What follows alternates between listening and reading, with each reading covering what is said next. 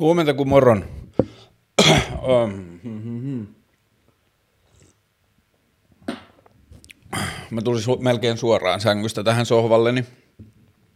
Katsotaan kuinka unisena tässä vielä ollaan. Mutta mä oon silleen jotenkin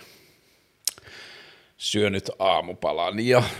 touhuillut ja heräillyt ennen kuin mä alkanut tekemään tätä. Mutta sitten mä olin tänä aamuna silleen, että yritetäänpä suora linja heräämisestä vlogin tekemiseen, että katsotaan, että vaikuttaako se jotenkin siihen. Varmaan tämä nyt alkuun on ainakin tuhnuisempaa, mutta ehkä se ei niin tota, toivotaan, että se ei ole laadullinen asia. Ää, onko jotain, mitä mä haluaisin sanoa ennen kuin menen noihin kysymyksiin, joita oli aika paljon. Ää, mm, vanhojen kunnon juoksemisten ja korona seinät kaatuvat päälle asioiden lisäksi elämässäni on nyt tuottanut paljon merkitystä tämä filmikamerani, joka on ollut kyllä nyt ihan tosi kiva. Mä olin viime viikon loppuna ystäväni luona Kuusamossa ja sitten mä kävin juoksemassa siellä ja sitten me käytiin vaeltamassa semmoisilla liukulumikengillä, jotka on vähän niin kuin modernit metsäsukset ja sitten me mentiin tuntureiden yli erämaakämpälle yöksi minä ja ystäväni ja hänen koiransa. Ja sitten mulla oli toi kamera mukana siellä ja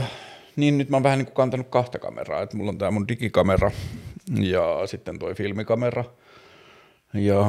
olen saanut niistä kyllä paljon fiiliksiä. Öm, joo, mä oon laittanut nyt niitä filmikuvia aika paljon Instagramiin. Niitä voi katsella sieltä, jos kiinnostaa. Öö, mitäs muuta? Öö, mä kävin tällä viikolla ostaa uusia viherkasveja. Tässä näkyy tää ja tää. Ja sitten mä ostin anopin kielen ja sitten mä ostin tuommoisen hassun psykedeelikasvin, jossa on siis pisteitä. Mä laitan sen joskus tähän. Ja sitten, ää, mm, ja sitten mä ostin toiseen huoneeseen semmoisen tosi hienon sellaisen pensaskasvin, joka kasvaa vähän niin kuin sen oksien mutkat tottelee niin kuin heksagoni. Onko se nyt heksagon niin kuin kahdeksan kulmio? että siinä vähän niin kuin noissa kemian öö, rakennepiirustuksissa piirretään heksagoneilla niitä niin kuin eri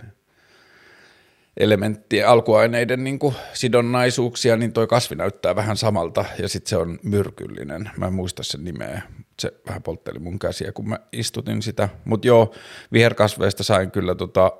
ää, riemua ja on saanut nyt joka päivä sen jälkeen, kun nämä uudet kasvit on täällä, ja sitten mä oon koko ajan, aha, tääkin kasvi. Hmm. Jos on jotain yleismaailmallista, niin sitten palaan siihen. Mutta mennään näihin kysymyksiin, kun näitä oli tullut näin paljon. Mm. Jotta mun ei tarvitse enempää miettiä, niin mä otan vaan eka, mikä on tullut. Journalismin tulevaisuus. Funny you should ask. Öö, koska eilen mulla oli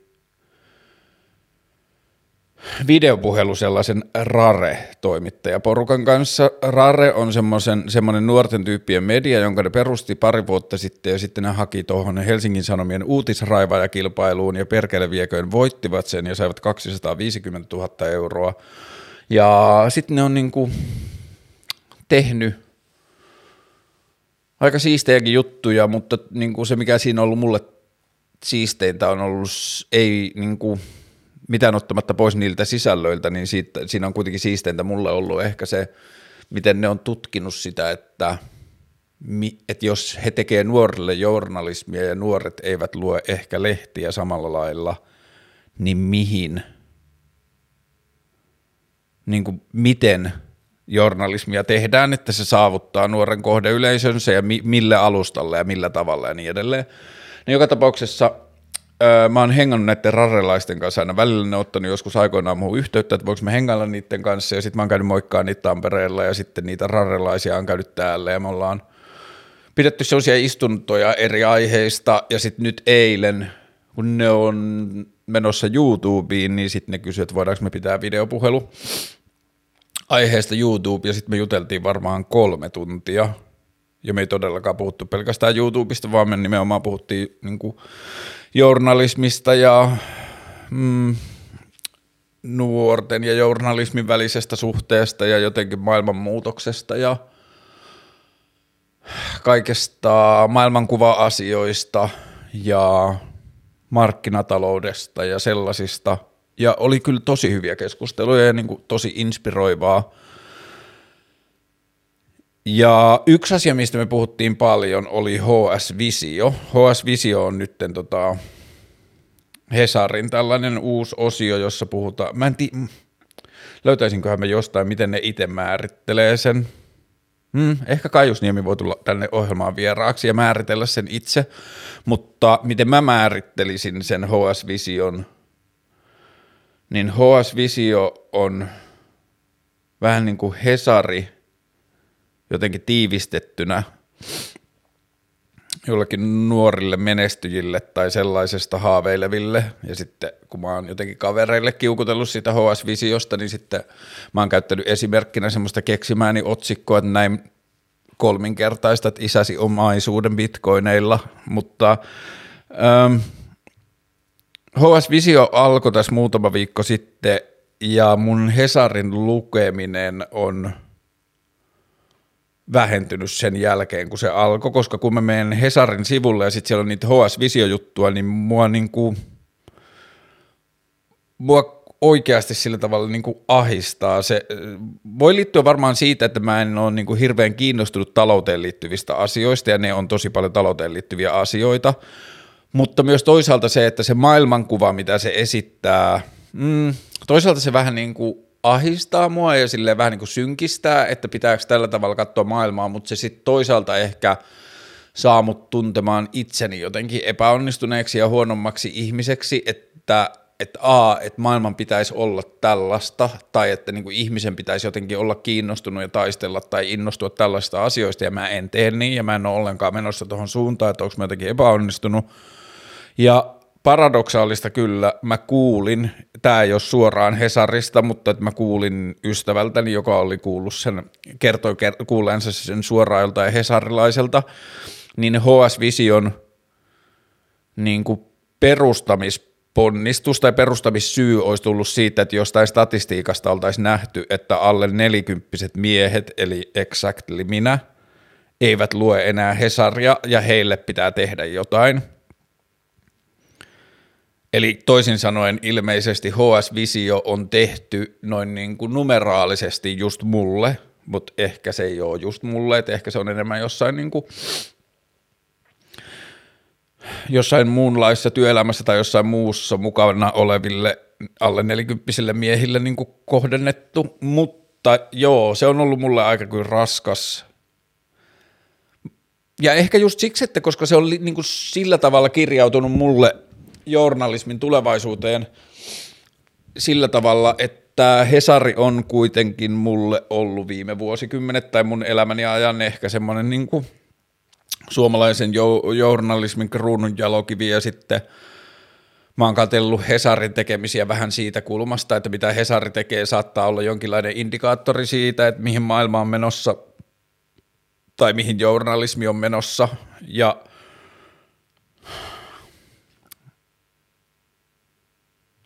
Mm. HS Visioon liittyy vielä myös se, että mä oon aikaisemmin ajatellut, että Hesaria, kohdis, Hesaria kohtaan esitetty kritiikki jotenkin sellaisesta niin kuin vassarimediasta tai vihervassarimediasta, niin on mun mielestä ollut välillä ihan niin kuin, silleen aiheellista tai niin kuin oikea huomio, tai että mä oon tykännyt itse Hesarista siksi, että Hesari on kiinnittänyt huomiota sellaisiin maailmankuviin ja asioihin, joita mä itse koen tärkeäksi, jotka on mun mielestä, tai jotka on varmaan niin kuin aika vihervassareita. Ja sitten Hesari on esittänyt niin kuin ehkä työelämäkritiikkiä ja jotain välillä ehkä niin kuin semmoista markkinatalouskiimakritiikkiä, jotain muuta kritiikkiä silleen nuorten toimittajien äänellä aika freesilläkin tavalla, joka on sitten välillä sitten ehkä niin kuin – oikeistolaisempaa maailmankuvaa esittä, niin kuin edustavia ihmisiä kiukuttanut. Niin sitten kun tämä HS-visio tuli, niin mä kuulin sen jälkeen, että toi statistiikasta nähty alle nelikymppiset miehet eivät lue Hesaria juttu, olisi ollut se syy, miksi se on perustettu, joku korjatkoon mua, jos se on mm, niin kuin väärä tarina. Mutta ennen kuin mä kuulin siitä, niin mun oma johtopäätös oli, että joku ei journalistisessa niin kuin johtoryhmässä, vaan silleen Hesaria omistavassa johtoryhmässä tai Hesarin sanoman hallituksessa tai jossain niin kuin elimessä, jossa on Hesarin, Hesaria niin kuin taloudellisesti omistavaa valtaa, niin sieltä olisi jyrähdetty, että nyt loppuu tämä vitun hippeily, että nyt koulutetaan nuorille menestystä ja näytetään menestyksen askeleet ja kerrotaan, mikä tässä elämässä on oikeasti tärkeää ja laitetaan ihmiset kasvun tielle ja perustamaan startuppeja ja niin edelleen, niin se oli niin kuin mun oma rivien välistä lukemani analyysi siitä, että mitä on tapahtunut ja miksi HS-visio on perustettu. Mutta journalismin tulevaisuus on kyllä kiinnostanut mua kysymyksenä viimeiset 10-15 vuotta. Nopea sivuhuomio mun mielestä sanomalehdet eivät ole internetissä vieläkään. Mä oon kirjoittanut tästä jo varmaan 10 vuotta sitten, että sanomalehdet ei ymmärrä, mihin kaikkeen internet, mitä kaikkea internet mahdollistaa että sanomalehtien jutut on pääasiassa vaan lehtijuttuja taitettuna internetleiskaan, ja se on niin kuin 95 prosenttisesti edelleen näin, että lehdet ei ole vielä ymmärtänyt, tai lehdet jotenkin ajattelee edelleen sitä maailmaa sen lehden kautta, ei sen sisällön ja tarinan kerronnan ja sivistyksen kautta niin paljon, että siellä edelleenkin se on niin kuin teksti, kuva ja kuvitus on 95 prosenttia lehtiartikkeleiden sisällöstä, kun se voisi olla enemmän interaktiivista ja kun se voisi olla enemmän lukijan ää, niin kuin lukukokemuksen mukana muuttuvaa tai lukijan interaktion mukana muuttuvaa tai lehtiartikkeli voisi olla tai niin kuin nykyinen lehtiartikkeli, joka ei olisi enää edes lehtiartikkeli, vaan se olisi joku artikkeli, voisi olla niin kuin tarina, jonka sä luet karttapohjalta, että sä liikut niin kuin eri paikoissa ja niin edelleen. Ää, ehkä mä en jaksa mennä tähän liian pitkälle, mutta tämä on vaan niin kuin sivuhuomiona siitä, että lehteä ja mediaa ja journalismia globaalistikin määrittää edelleen aivan liikaa ne vanhat muodot, johon niitä on opittu tekemään. Jotenkin internettiin on vaan siirretty se, mitä tehdään jo valmiiksi, eikä ole vielä niin kuin internetjournalismiin – verkkosivujournalismiin tai verkkoselaimella luettavaan journalismiin ei ole mun mielestä käytetty ollenkaan niin paljon re- resursseja ja niin kuin innovaatioita vielä kuin voitaisiin, mutta journalismin tulevaisuudesta. Ää, mä oon ollut siitä ensin, ensimmäisen kerran mä oon ollut huolissaan siitä niin kuin omien pienten niin kuin ankkalampikokemuksieni kautta niin kuin e-, skeittaus, lumilautailun lautalajit, kun niihin on aina liittynyt tämä niin kuin median tekeminen, että silloin 90-luvulla se oli niin kuin osa skeittareista tai lumilautailijoista tai niin kuin muuten touhuajasta, niin osalle harrastajista se niin kuin intohimon purkukeino oli niin kuin se valokuvaaminen ja lehtien taittaminen ja kirjoittaminen ja se niin kuin lehtiajatus, niin sitten mä havahduin joskus varmaan kymmenen vuotta jo siihen, että hetkinen, että suomalaisille skeittilehdille ei ole niin kuin ei ole kasvamassa mitään uutta sukupolvea, jota kiinnostaa lehden taittaminen. Nyt mä kuulin, korjatkaa jos mä oon väärässä, mutta mä kuulin, että Image-lehdessä ei ole enää yhtään täysipäiväistä työntekijää, että sen päätoimittaja ja toimituspäällikkö tekevät nykyään viikkotyöpäiviä myös muille A-lehtien lehdille ja niiden AD joko tekee niin, että se tekee osa-aikaisesti muita lehtiä, tai että se on kiertävä AD-talon sisällä, jolle ei varsinaisesti ole edes sillä tavalla niin kuin lehtipestiä. Mä en ole ihan varma tästä, mutta että mä kuulin tällaisen jutun, että Imagessa ei olisi enää täyspäiväisiä työntekijöitä, tai niin kuin, että, sitä, niin, että sitä tehtäisiin vähän niin kuin muiden lehtien osalta äh, niin kuin ohessa, ja öö, se voi tuntua niin kuin silleen pieneltä asialta, niin mitä sitten, mutta jos mennään kymmenen vuotta taaksepäin, ja sanottaisiin, että toi päivä on niin kuin jo näkyvissä, niin se olisi ollut tosi tosi iso juttu. Mä tiedän, niin kuin, mä oon itse kuulunut niihin, mutta mä tiedän hirveästi ihmisiä, joille niin kuin se semmoinen ammatillinen urapolku ja haave ja suunnitelmallisuus on johtanut noihin positioihin. Ne on niin kuin mennyt kohti sitä imagea, tai mä haluaisin joskus kirjoittaa imageen, tai mä haluaisin joskus olla imagen AD, tai kuukausiliitteet, tai että oli semmoinen niin nuorten ihmisten sukupolvi, jotka halusi tehdä lehtiä, ja se oli niin kuin, vähän niin kuin monessa paikassa, että niitä oli journalisteissa ja niitä oli visualisteissa, niitä oli valokuvaissa ja graafikoissa ja niin edelleen. Niin kaikki noi duunit on vähän niin kuin nyt loppumassa. Ja tämä on niin kuin ehkä henkilökohtaista semmoista niin kuin vanha mies valittaa tai vanha mies muistelee keinustuolissa silleen niin kuin haikeasti menneisyyttä, koska ne on ollut kaikki mulle tosi tärkeitä juttuja. Mä kuvaan ne edelleen filmille, niin kuin, että se on – mä oon noissa asioissa varmasti nostalgikko, ja siis ää, niiden lehtien kuolemaan liittyen, niin mä tiedän, että mä oon myös syyllinen siihen, että en mä oon lukenut enää viime aikoina lehtiä. Mä oon niin kuin internet on mennyt ohi. Internet on varannut, varastanut mun kiinnostuksen, että jos mä aikaisemmin kävin parin viikon välein jossain Stokkan lehtiosastolla ja ostin jonkun nailonin ja faderin ja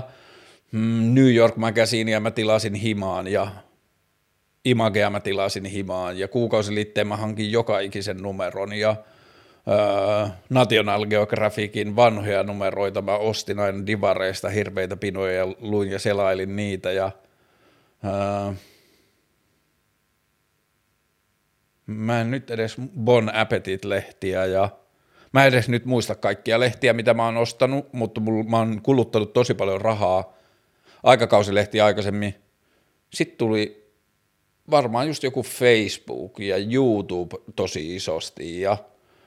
niin kuin internet-alustat varasti mun huomion, että, niin kuin, että se, että lehdet on kuolleet, niin tämä ei ole semmoista, että öö, miksi lehdet lopetetaan. Mä tiedän, miksi ne lopetetaan, koska mä en lue niitä,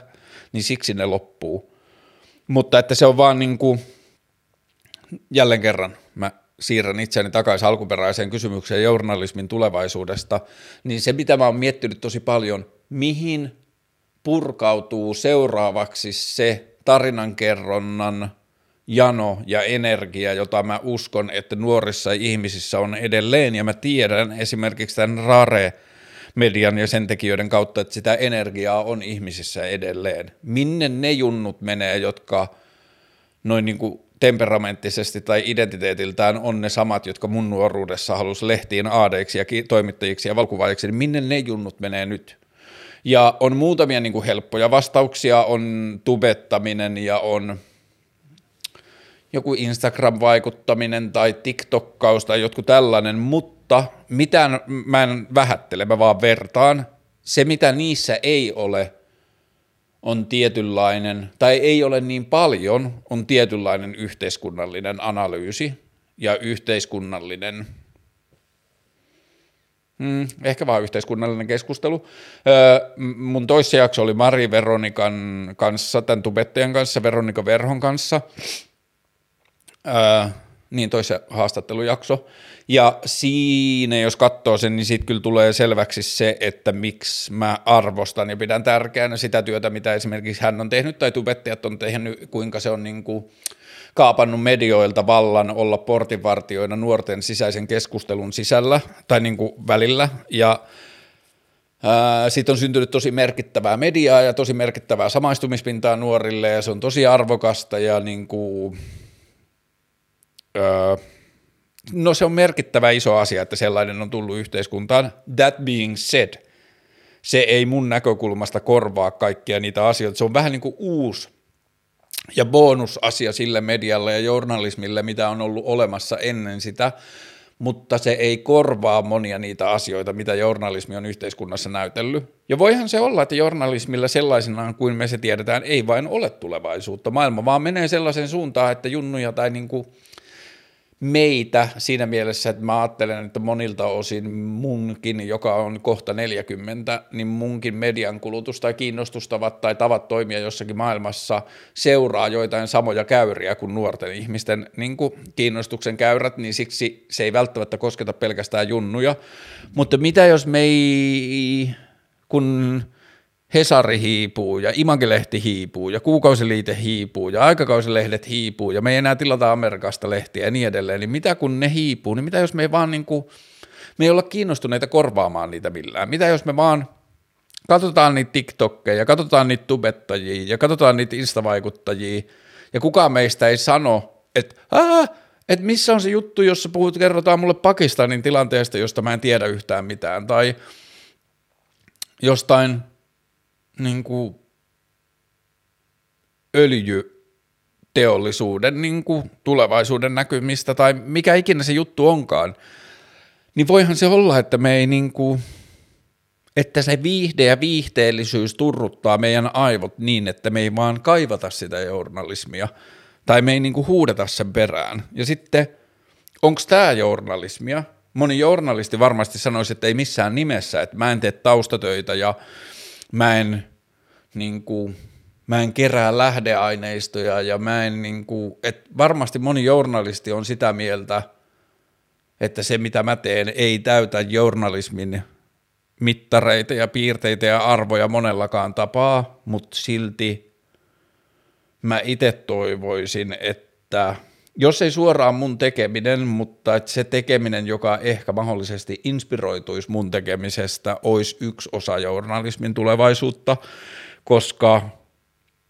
mä ajattelen, että paras asia siitä, mitä mä teen, on se, että tämä ei ole minkään muun niin kuin portinvartijan tai median rakenteen sanelemaa, että kukaan ei kerro mulle, mistä mä puhun ja mistä aiheista mä puhun, vaan se on niin kuin mun henkilökohtainen kiinnostus, joka määrittää nämä sisällöt, niin sitä mä niin kuin ehkä toivon ja on aina toivonut enää, enemmän journalismissa, niin olkoon se yksi niistä niin kuin journalismin tulevaisuuden muodoista tai suunnista, mihin mä niin kuin toivon sen menevän – ja sitten mua henkilökohtaisesti on journalismissa ärsyttänyt ja ahdistanut se, miten toimittajat ja toimittajuus on ollut aina niin kuin työväline irrottaa itsensä siitä keskustelusta, mitä käydään. Ja mä tiedän, että lukuisat journalistit ja toimittajat, joita mä arvostan, on täysin eri mieltä, täysin päinvastaista mieltä mun kanssa siitä, että ne sanoo, että niin sen pitääkin olla, että toimittajalla ei ole mitään roolia siinä niin kuin uutisoinnissa tai asi, niin kuin asiassa, mistä kirjoitetaan, toimittajan tehtävä on vaan olla ulkopuolinen tarkkailija ja selvittää asioita ja kirjoittaa ja kertoa niistä, mutta sitten esimerkiksi jos puhutaan vaikka poliittisesta journalismista – niin se, että toimittajat on astuneet itse ulos siitä yhtälöstä, on niin kuin mahdollistanut semmoisen ihmeellisen niin kuin tyhmän populistisen poliittisen journalismin, jossa toimittaja voi itse Toimittaja voi esittää hyvän kysymyksen poliitikolle ja laittaa poliitikon pahaan tilanteeseen ja esittää sille vaikean kysymyksen, vaikka toimittaja itsekin tietää – että se asia ei ole niin yksinkertainen tai politiikka ei toimi niin, niin kuin, okei, tämä ei ole edes paras, mutta tämä on vain yksi esimerkki siitä, että politi- politiikan toimittajat kysyy politiikoilta, että no nyt sinä ajat tätä asiaa, mutta sinun puolueesi itse on ollut tekemässä asiaa yksi, kaksi ja kolme, niin tilanteessa, jossa tämä to, niin kuin politiikka, jota haastetaan, niin se ei itse välttämättä ollut edes politiikassa haasteet, niin kuin aktiivinen vielä silloin tai niin edelleen. Ja nämä asiat kertoo yhtä paljon politiikan ja puoluepolitiikan järjettömyydestä ja tyhmyydestä kuin ne kertoo siitä tavasta, millä me ollaan tehty poliittista journalismia. Ja mä en sano, etteikö sille toimittajalla ei ole väliä journalismilla ole edelleenkään, edelleenkin ja tulevaisuudessa tilauksensa ja merkityksensä ja tarpeellisuutensa. Mä tarkoitan vaan sitä, että mä toivon, että meille tulee maailmaan huomattavasti enemmän journalismia ja maailmantulkintaa, jossa ihminen yksilönä itse ihmettelee maailmaa omien niin kuin vajavaisuuksiensa ja niin kuin oman maailman ymmärryskykynsä tai kyvyttömyytensä kautta, niin sen takia ei tämä mitä mä teen, vaan jotkut piirteet siitä mitä mä teen. Mä koen ja toivon, että on ehkä journalismin tulevaisuutta. Mitä muuta mä toivoisin journalismin tulevaisuudesta? Jaakko Keso tekee paljon asioita, joissa mä näen, no Jaakko Keso varmaan just tekee niitä asioita, mitä mä koen, että se tekee niin kuin – henkilökohtaisen kiinnostuksen pohjalta asioita ja sitten se on saanut siihen niin kuin julkisen rahoittajan, että Yle rahoittaa sitä, mitä se tekee ja se vaan menee ja penkoo niitä asioita, mistä se on kiinnostunut. Dikkaan tosi paljon. Mä toivoisin, että Ylellä olisi 50 Jaakko Kesoa, öö, joka tarkoittaa sitä, että maailma, Suomessa pitäisi olla 50 Jaakko Kesoa, joista lähteä, että ja Jaakko Keso nyt pienellä ja yhteen, että se on sukupuolineutraali ja kaikkia, kaikilla muilla tavoilla neutraali ilmaisu tarkoittaa, kun mä sanon tässä yhteydessä Jaakko Keso, niin mä tarkoitan ihmistä, joka on utelias maailmaa kohtaan ja haluaa kertoa niitä tarinoita muille. Niin sellaisia me tarvitaan lisää. Osaanko me vielä jotain sanoa journalismin tulevaisuudesta?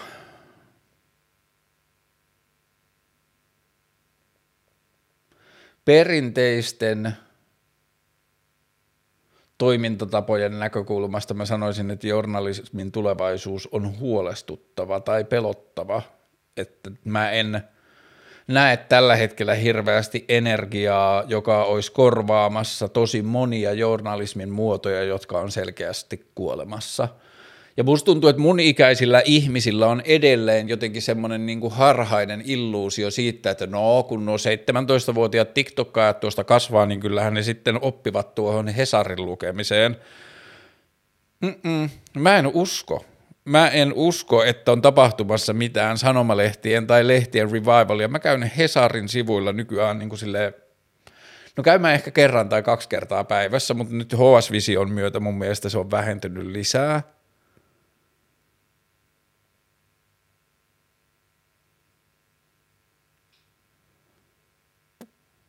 Hmm. Journalismin tulevaisuus on tosi kiinnostava ja vaikea asia. Ei siksi, että mä kokisin sitä nykymuotoista journalismia, jotain sanomalehtiä tai radioita tai telkkareita tai jotain sellaista jonain arvokkaana, jonka menettämistä mä pelkäisin tai surisin, vaan siksi, että journalismilla itsellään sillä sisällöllä on ollut suuri merkitys maailman historiassa ja ihmisten sivistyksen ja maailmanymmärryksen ja toisten ihmisten ja erilaisten ihmiskohtaloiden ymmärtämisessä – niin mulla on ihan sama, vaikka kaikki maailman isot mediatalot kuolisivat ja kärvistyisivät. Mä haluan vaan, että maailmasta ei poistu se tahto kertoa tarinoita. Tai siitä mä oon varma, että se ei poistu. Se on ollut aina ihmisissä halu kertoa tarinoita, mutta mä toivoisin vaan, että meiltä ei poistu ikkunat katsoa toisten ihmisten elämään ja ymmärtää niin kuin maailmaa laajemmalti kuin mitä me itse pystytään omasta tarkkailupaikastamme näkemään. Hmm. Tämä pompöösi huomio olkoonkin olkoon toiveeni journalismin tulevaisuudesta. Ää, ää, lenkkeilystä fiiliksiä. Ää, mä oon juossut nyt joku 570-580 kilsaa tälle vuodelle. Ää, mä oon nyt tehnyt vähän – niin kuin alkanut ottaa välillä lyhyempiä ja nopeampia juoksuja, ja se on aika perseestä, kun sitä ei ole tehnyt, niin se on... Hmm. Mä oon kokenut muutamia myös niin kuin ehkä melkein parhaita ja kivoimpia lenkkejä tähän asti, että ne on ollut toisten ihmisten kanssa rauhallisesti juostuja lenkkejä niin rauhallisesti, että on voitu keskustella samalla, niin on ollut ihan tosi ihanaa, kun askel rullaa. Ja sitten tuolla kun mä olin siellä Rukalla ystävän kanssa vaeltamassa, niin me mentiin niillä liukulumikengillä, eli toisin sanoen semmoisilla moderneilla metsäsuksilla tai sellaisilla, niin me mentiin viisi ja puoli tuntia yhtä jaksoista etenemistä, silleen ihan paria pientä niin pysähdystä lukuun ottamatta, ja niillä pysähdyksillä ei otettu suksia jaloista eikä syöty tai mitään, vaan niin kuin ihan silleen jotain niin kuin parin minuutin pysähdyksiä, niin siinä mä tajusin, että mä en ois näin hyvässä fyysisessä niin kuin, tilanteessa ilman sitä, että mä oon juossut niin paljon tänä vuonna, että nyt tämä, että mä voin rauhassa katsoa tunturimaisemia ja metsää ja edetä samalla ja mun keho on jotenkin tosi sinut sen kanssa näin monta tuntia putkeen, niin tämä on se palkinto, mitä mä saan siitä, että mä juoksen. Ja se liittyy myös siihen alkuperäisen syyhyn, miksi mä oon yleensäkin alkanut juoksemaan, on ollut se, että mä haluan, että mulla on fyysinen kunto, että mä voin mennä vuorille – niin nyt mä vähän niin kuin, vaikka mä en mennyt vuorille, mutta mä menin tunturiin, niin mä menin metsään ja mä menin niin kuin silleen erämaahan, niin nyt mä nautin jo ensimmäistä kertaa niistä hedelmistä, mitä mä oon niin kuin, hedelmät, joita olen kasvattanut tässä viimeisen puolen vuoden aikana. Mutta joo, lenkkeily on kivaa,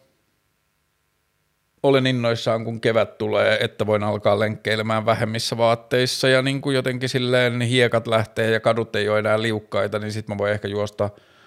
tai hiekat ja jäät ja lumet lähtee, niin mä voin juosta lujempaa ehkä tai ää, mitäs kaikkia. Tässä on niin kuin paljon kaikkea kiinnostavaa. Mut joo, all in all, lenkkeily nice. Öö, ja sitten mä oon saanut myös ihmisiltä viestiä, että hei, kun sä oot puhunut lenkkeilystä, niin mä oon vihdoin vuosia aaveilun jälkeen mennyt ensimmäistä tai toista tai kolmatta tai neljättä kertaa lenkille ja kiitos inspiraatiosta bla bla bla. My pleasure. Öö, jos mä omalla länkyttelyllä niin saan jonkun muun innostumaan lenkkeilystä, niin tosi nice. Mun ehkä kuitenkin se vuorijuttu on niinku semmoinen iso tavoite tässä niinku kaikessa liikkumisessa, että mun keho on vaan valmiimpi menemään vaikeisiin paikkoihin, mutta sitten tähän lenkkeilyyn itsessään liittyy se, että mä haluaisin ehkä, että mä opettaisin itselleni nyt semmoisen koodin, että ihan sama mitä mä elämässä touhuisin muuten, niin sitten mä kävisin 1-3 kertaa viikossa lenkillä ihan vaan siksi, että mun keho jotenkin osaa, sydän osaa lyödä ja niin edelleen. Öö, Toinen vähän samaan liittyvä. Oletko huomannut yleisessä vireys- ja energiatilassa muutoksia nyt, kun olet juossut säännöllisesti kauan? Öm, sitä on myös hankala suoraan sanoa, kun samaan aikaan, kun mä oon nyt tälle vuodelle alkanut tämän niin kuin aktiivisemman lenkkeilyn, mä oon myös lopettanut sen pilvenpolton. Ja sillähän helposti saattaa olla vaikutuksia vireys- ja energiatiloihin, niin mä en voi täysin sanoa, että mikä on vaikuttanut mihin, mutta – Hmm. Mä en osaa vastata tuohon, joka tarkoittaa ehkä, että ei siihen nyt e- välttämättä ole niin selkeitä. Jotkut on sanonut, jotkut mun kaverit, jotka on katsonut ja kuunnellut tätä ohjelmaa, on sanonut, että sä oot niinku paremmin voivan ja freesimmän näköinen ja oloinen. Öö, mutta Mm, sitten niin, tässä taas sitten toisaalta vaakakupissa painaa se, että mä oon ollut välillä aika ahdistunut tästä koronatilanteesta ja yksin olemisesta ja niin kuin jumittamisesta, kotona jumittamisesta ja kaikesta tästä, että se niin kuin sitten taas ehkä vetää samaan aikaan vähän alaspäin, niin mä en oikein osaa sanoa, että mikä on mitä. Mutta kyllä mä yleisessä kuvassa voin hyvin tällä hetkellä niin kuin noita, noista korona-ahistuksista huolimattakin, mm, mä oon muuten nähnyt tällaisen joskus, että jos meinaa aivastuttaa, niin sitten nipistetään tästä niin kuin ylähuulesta. Ne, jotka kuuntelee tätä Spotifysta, ei nyt näe, miten mä nipistän mun ylähuulesta, mutta YouTuben katsojat näkee, niin tästä kun puristaa ylähuulta, niin sitten se helpottaa ja estää se aivastuksen ja toimii tosi usein. Anyway, niin, niin tota, yleisesti ottaen mä voin aika hyvin – ja siihen on varmasti siihen on iso rooli myös sillä, että mulla on ollut nyt töitä, mulla on ollut jatkuva asiakas, joka on poistanut taloushuolia, niin mä itse henkilökohtaisesti laittaisin mun hyvinvoinnille melkein suurimman painon sille, että mun ei tarvi mennä iltaisin nukkumaan peläten, millä mä maksan laskut ja herätä aamulla peläten, että millä mä maksan laskut, niin sillä on varmasti ollut suuri vaikutus mun henkiseen hyvinvointiin, mutta mä en missään tapauksessa väheksy sitä, että mä oon juossut ja liikkunut paljon, mä en missään tapauksessa väheksy sitä, että mä en ole polttanut pilveä ja mm, mä en myöskään väheksy sitä, että tämä niin kuin kokonaistunnelmaan tai kokonaismielentilaan sitä, että tämä maailmantilanne on ollut aika raskas ja vaikea, niin sitten mm, ei voi ehkä irrottaa asioita toisistaan, mutta ehkä mä vastaan näin, että ootko huomannut yleisessä vireys- ja energiatalossa muutoksia nyt, kun oot juossut säännöllisesti kauan välillä lenkillä, mä saan valtavia riemun ja energian purkauksia, että vittu onpas siistiä ja onpas, olenpas onnellinen, että olen saattanut itseni tähän tilaan ja niin edelleen,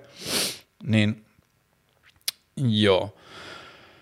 Haa, okei, okay, vaikeampaa. Case Man, Manninen ja selviytyjät Suomi ja sitten Aki Manninen erikseen. Öö, disclaimer, mä en katso selviytyjät Suomi-ohjelmaa tai muitakaan tosi TV-ohjelmia, enkä mä ole katsonut sitä Aki Mannisen haastattelua, mutta mä olen lukenut jotain lehtiartikkeleita siihen Aki Mannisen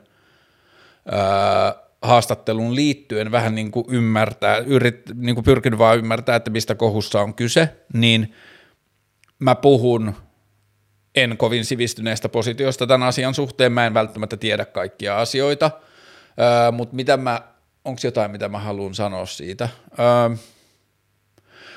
sen perusteella, mitä mä lehdistä luin, niin Aki Mannisen puheissa näkyisi tosi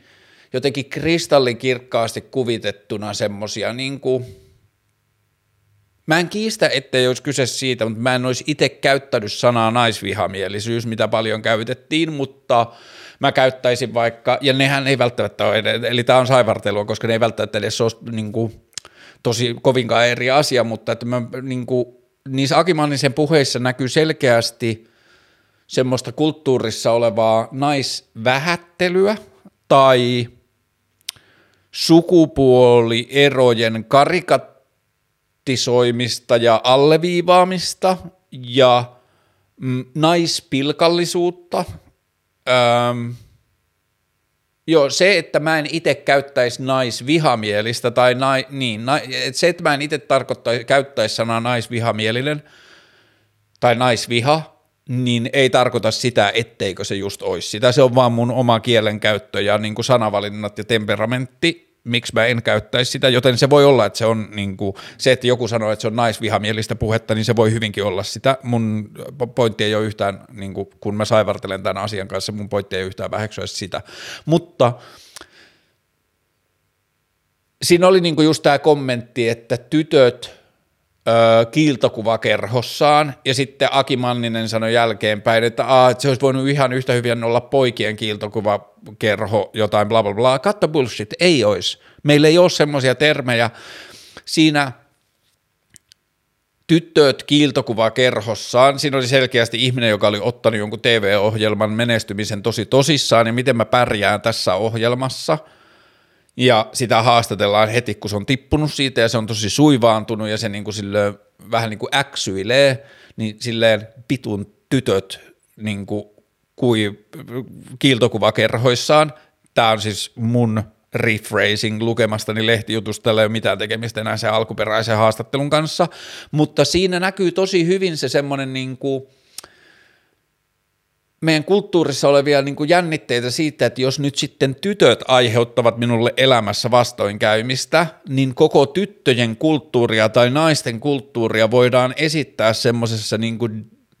degrading, niin kuin väheksyvässä valossa, että mitä ne nyt tytöt sitten keskenään tekee, kun me miehet ei olla paikalla, niin varmaan sitten vaihtelee jotain saatanan kiiltokuvakerhoja ja juoni meidän miesten pään menoksi. Ja sitten kun täytyy muistaa vielä, että siinä ohjelmassa käsittääkseni on kyse jostain niin tämmöisestä strategisesta juonittelusta ja niin kuin tällaisista niin kuin keinoista päästä eroon niin kuin uhkaavista vastustajista, whatever. En tiedä tarpeeksi ottaakseni kantaa siihen, mutta niin sen perusteella, mitä mä luin, niin ne Akibannisen kommentit siinä ohjelmassa oli tosi hieno esimerkki niistä ongelmista, joita miesten kulttuurissa ja miesten puheenparrissa, ja ei voi sanoa pelkästään miesten, koska kyllä se koskee naisiakin samalla, ei samalla lailla, mutta koskee myös naisia, se naisia niin kuin halveksuva tai naisvihamielinen kulttuuri, niin niissä Akimannisen puheissa oli tosi hienosti näköisellä se, että kun hän kiukkuisena ohjelmasta tiputtaneena niin kuin purkaa sitä jotenkin turhautumistaan – niin se niin kuin lashes out silleen naisiin ja heidän kulttuuriinsa ja naisiin ja heidän niin kuin jotenkin meininkiin. Ja niin. Ehkä vielä se, että jonain toisena viikkona, jolloin, tai toisena hetkenä, toisena niin kuin hetkenä vaan niin kuin jotain vuoden kiertokulussa, jolloin tollainen keskustelu jotenkin naisvihamielisyydestä, jolloin, jolloin, jollei samaan aikaan Englannissa niin kuin vapaalla oleva poliisi olisi murhannut yksinkävelevää naista niin kuin viikkoa aikaisemmin, niin tosta ei olisi välttämättä noussut kohua. Ja mä en sano, että se kohu ei ole aiheellinen, päinvastoin mä sanon, että jo näin toisena viikkona toi olisi saattanut mennä pelkällä hymähdyksellä vaan jossain niin kuin meidän tosi TV-kaanonissa, että no äijät nyt sanoo mitä sanoo telkkarissa, niin ehkä just se, että jo näin toisella viikolla se asia olisi voinut mennä ohi ilman minkäänlaista kohua, kertoo siitä, kuinka niin kuin syvässä jotenkin sisäänrakennettuna tuommoinen niin puhe ja kulttuuri, jossa naisten – meininkiä ja naisten jotenkin maailmaa väheksytään ja siihen on semmoisia niin työkaluja ja termejä ja niin kuin ajattelua, jolla jotenkin naisten toimintaa voidaan pitää vähäisempänä ja ämmät puhuu vaan tuolla jotain tunteista, kun me miehet korjataan niin kuin mä en halua sanoa moottoripyörää, koska se viittaa jotenkin Aki Manniseen, mutta että me miehet korjataan autoja jossain autotallissa ja se jotenkin, mitä me tehdään, on jotenkin arvokkaampaa kuin mitä he tekevät. Niin se, että se oli nyt toi Aki Manninen ja se selviytyjät Suomi, niin se olisi voinut olla miljoona muuta asiaa. Se olisi voinut olla joku Possen äh, sketsi tai se olisi voinut olla joku äh, Temptation Island Finland tai se olisi voinut olla joku salkkareiden kohtaus tai jotain muuta. Toi nyt vaan sattui tulemaan tilauksesta sillä hetkellä, kun meillä oli muu, niin kuin toinen vellova keskustelu käynnissä internetistä, naisvihamielisyydestä ja raiskauskulttuurista ja siitä, kuinka pelottavaa kaupunkitila voi olla naisille ja kuinka huonosti miehet edes ymmärtää sitä, kuinka pelottavaa kaupunkikulttuuri voi olla naisille ja kuinka naiset on tottunut siihen ajatukseen, että kun tytöt viettää iltaa ja joku lähtee kotiin, niin toiset sanoo, että lähetä mulle viesti, niin kun, kun sä oot kotona. Niin kuin, että se kaupunkikuvan pelottavuus on asia, joka on vaan sisäistetty ja siihen on vaan niin kuin jouduttu suhtautumaan, että se vaan on sellainen – ja eihän se ole asia, johon meidän niin kuin, täytyisi suostua. Ja, ja se ei ole niin kuin, asia, johon kukaan meistä miehistä on immuuni, että se kaupunkitila on naisille pelottava. Tai että me voidaan sanoa, että ei mulla ole mitään tekemistä sen kanssa, kun en mä raiskaa tai murhaa ketään. Ei, mm, not that simple, bro. Ja se... Mm, mä haluaisin tämän seuraavan pointin käydä jossain muussa keskustelussa –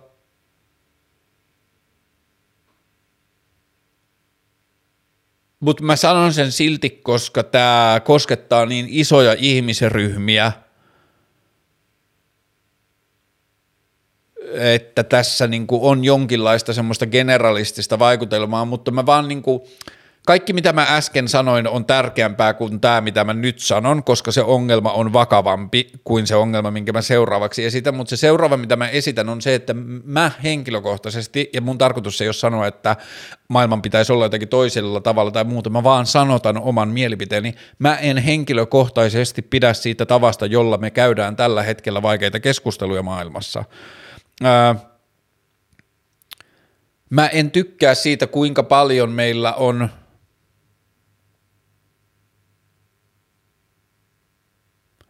se, mitä mä äsken sanoin, että mä toivoisin, että mä voisin sanoa, että jossain muussa yhteydessä, niin saa mut niinku kakistelemaan sanojeni kanssa, koska mä en halua ottaa keltään pois sitä kärsimystä, varsinkaan kun puhutaan esimerkiksi naisiin kohdistuvasta väkivallasta tai rasismista, joista mä en tiedä mitään saatanan etuoikeutettuna ihmisenä. Mulla ei ole mitään oikeutta puuttua toisten ihmisten, ää, toisten ihmisten – niin kuin tapaan puhua omista, omasta kärsimyksestään tilanteessa, jossa mä en tiedä siitä kärsimyksestä yhtään mitään, tai saatan olla osaltani aiheuttamassa sitä kärsimystä, mutta mä vaan toivoisin, että me ihmisenä yleisesti opita, opita, opittaisi tai tsempattaisi käymään keskusteluja paremmin, että kun sekä rasismi että niin kuin naisvihamielinen kulttuuri ja raiskauskulttuuri ja naisten turvaton kaupunkitila ja muuta, niin ne syntyy siitä, että ihmiset toimii paskasti. Niin, ja niin kuin ikävästi ja ilkeästi toisia asi- ihmisiä kohtaan. Niin yritetään silloin, kun käydään keskusteluja eteenpäin, niin yritetään itse välttää sitä samaa. Ja mä nyt sanon tämän vaan tässä kohtaa siksi, koska se tulee mulle mieleen joistakin niistä kommenteista ja tavoista, miten mä oon nähnyt, että Aki Manniselle on puhuttu, kun Aki Manninenhan ei ole se ongelma.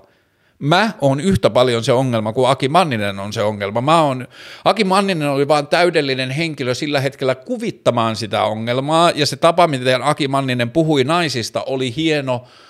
hieno lainausmerkeissä, oli illustratiivinen hetki ja tilanne esittämään, minkälainen se ongelma on ja minkälaisissa paikoissa se näkyy, niin se,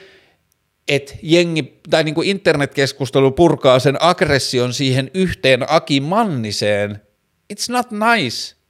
Niin kuin ihmiset on tehnyt itsemurhia vähemmästäkin. Ei me voida puhua ihmisille niin rumasti. Ja sitten rumasti puhumisesta ei seuraa mitään hyvää. That being said,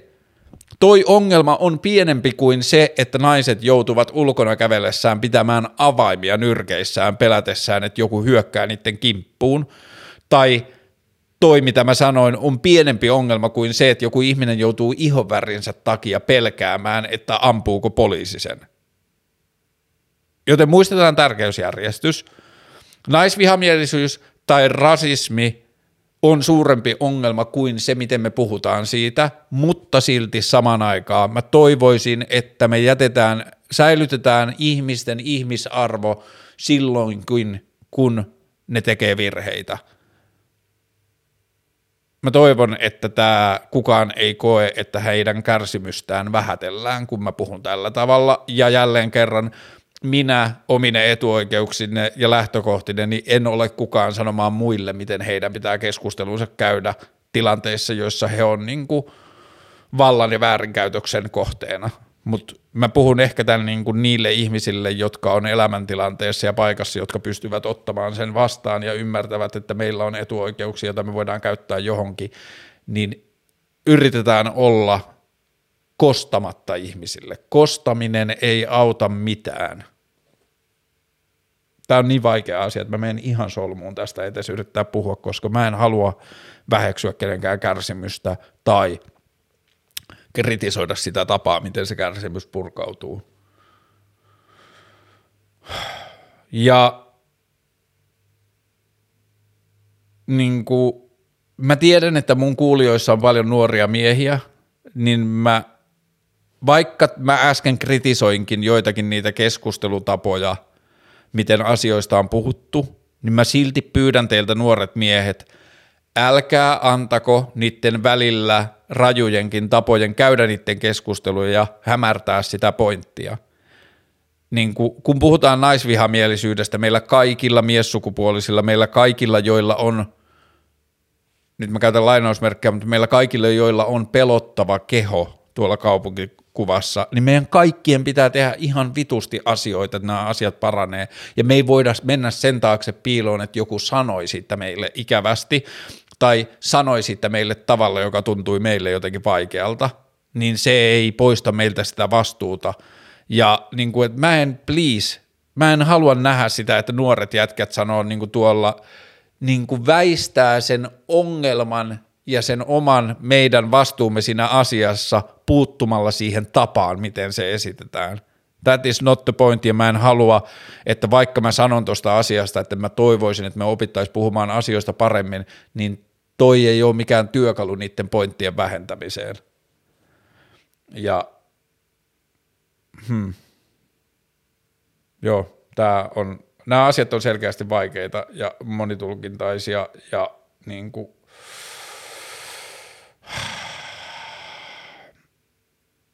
No, niin kuin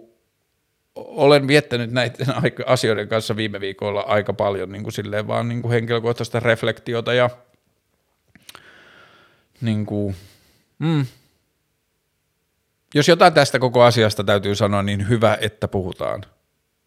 Ja se, että se asia tulee välillä syklisenä ja se asia tuntuu välillä jonain niin kuin sosiaalisen median ilmiö, ilmiönä tapahtuvan, niin se ei niin kuin vähennä sen asian merkitystä. Ne on erillinen asia, että miten meidän keskustelukulttuuri toimii ja kaikki muu. Ja niissä voi olla kritiikkiä, niissä voi olla parannettavaa niissä voi olla bla bla, mutta ne ei vähennä sitä pointteja. pointtia. Niin kuin meillä on vaan niin vitusti kasvettavaa erilaisissa asioissa ja hyvä kun puhutaan. Ja parempi, että puhutaan välillä paskasti kuin se, että ei puhuta ollenkaan, eikö niin? Öö, Okei. Okay. Tulta päin. Öö, millainen on hyvä valokuva? Mä yritän ottaa sitä selvää kuvaamalla noin filmin viikossa ja niin kuin, lukuisia digikuvia. Mulle hyvä valokuva on, jos mun pitäisi sanoa vain yksi asia – vain yksi asia, joka ei millään tavalla pysty kattamaan hyvää valokuvaa, mutta jos mun pitäisi sanoa vain yksi asia, niin hyvä valokuva mulle on joku sellainen, jossa valokuvaaja on huomannut jotain, missä mä en mitä mä en olisi huomannut. Tai valokuvaaja on kiinnittänyt huomiota johonkin, mihin mä en olisi sitten kiinnittänyt huomiota, niin se on mulle monesti se asia, mitä mä ihailen muiden ottamissa valokuvissa, ja se on myös se asia, missä mä yritän opettaa itseäni herkälle, että jos mun aivot kiinnittää huomiota johonkin asiaan, niin sitten mä yleensä otan siitä kuvan kysymättä, miksi se kiinnitti huomiota, tai onko se jotenkin kiinnostava, tai onko se esteettisesti kaunis. Öö, Hyvä valokuva varmaan kertoo tarinan, mutta ei aina. Niin kuin monissa niistä mulle hyvistä valokuvista, jossa on vaan kiinnitetty huomiota johonkin, niin ei niissä kerrota mitään tarinaa. Niissä on vaan joku, niin kuin mulle hyvä valokuva saattaa olla se, että haa, et kato, että polkupyörä on parkkeerattu ihan täysin saman vier- värisen liikennemerkin viereen, niin en mä tiedä, onko siinä mitään tarinaa, mutta että se voi olla silti mulle niin kuin tosi jotenkin inspiroiva ja innostava valokuva. Mm hyvä valokuva voi herättää ajattelemaan, jälleen kerran se ei tarvi, mutta että se voi niin kuin havahduttaa ja herättää ajattelemaan, mutta ehkä mä tota taas sitten laitan enemmän hyvälle valokuvasarjalle, että on se sitten kirja tai gallerianäyttely tai museonäyttely, niin sitten se on niin kuin joku toinen asia, että sieltä niin kuin alkaa nousta ei pelkästään se tarina, mutta sieltä alkaa nousta joku huomio tai havahduttaminen tai polttopiste tai joku sellainen. Mm. Hyvä valokuva.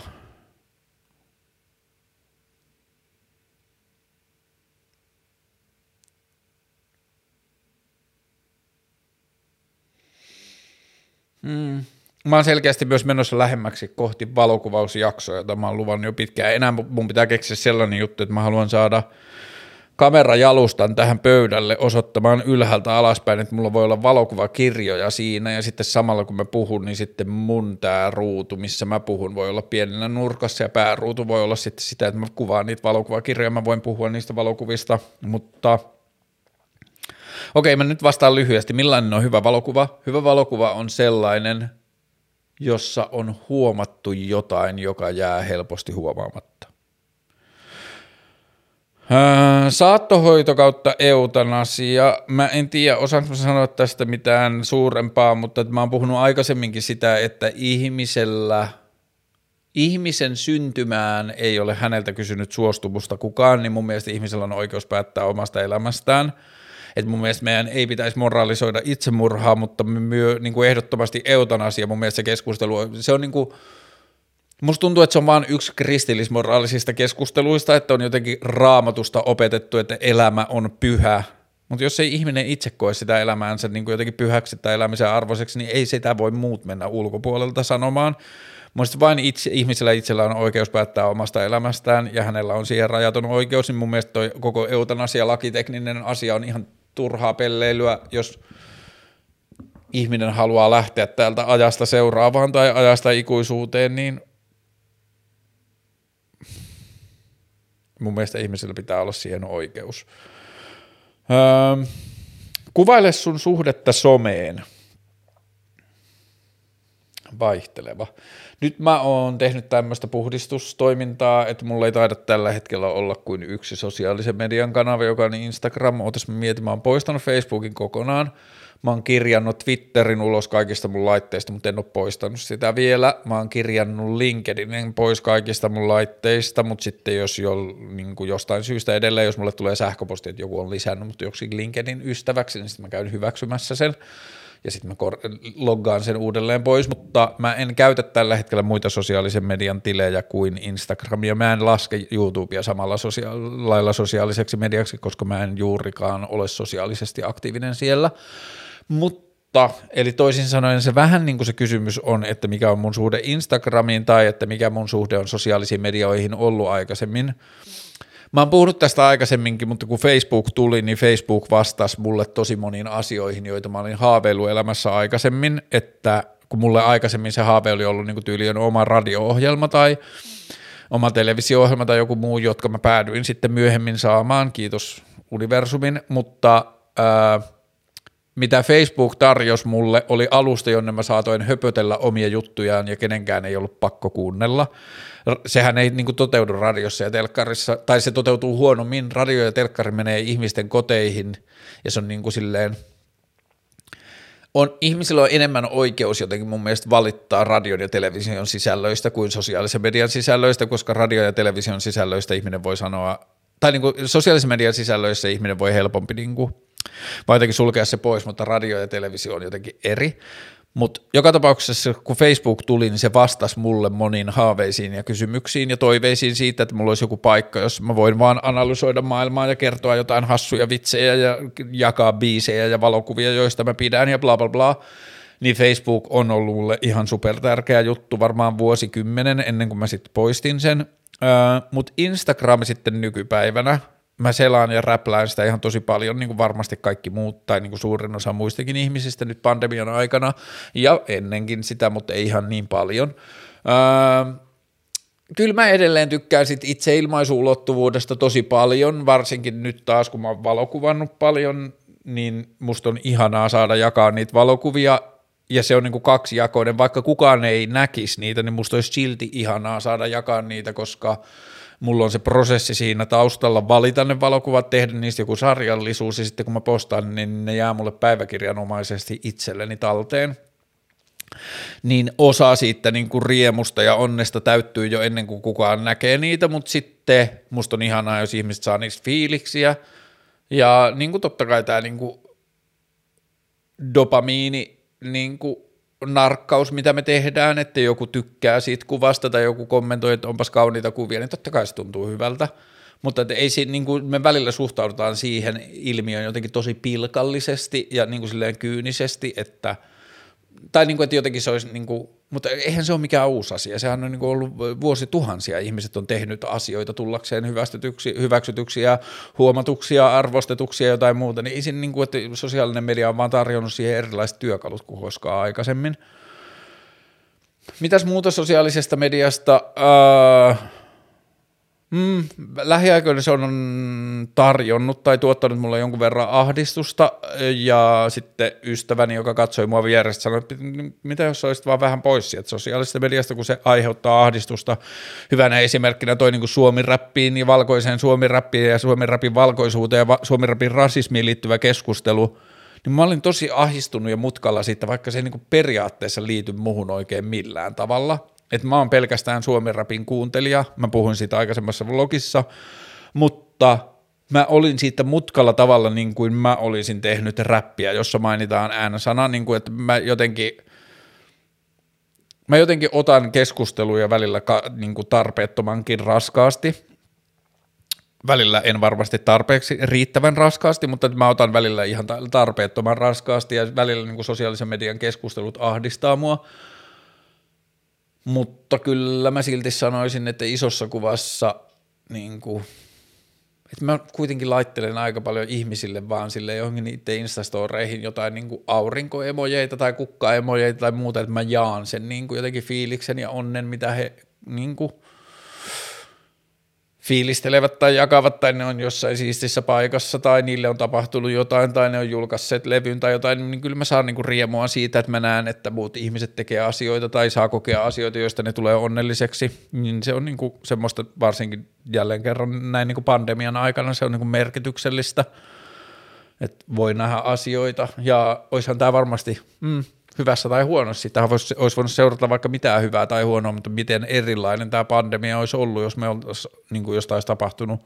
ennen mitään sosiaalisen median aikakausia, niin olisi ollut hurjaa. Mutta suhteeni sosiaaliseen mediaan, kyllä mä nyt välillä haaveilen sitä, että mulla ei olisi sitä Instagramiakaan ja tämä mun ohjelma olisi, toimisi niin hyvin,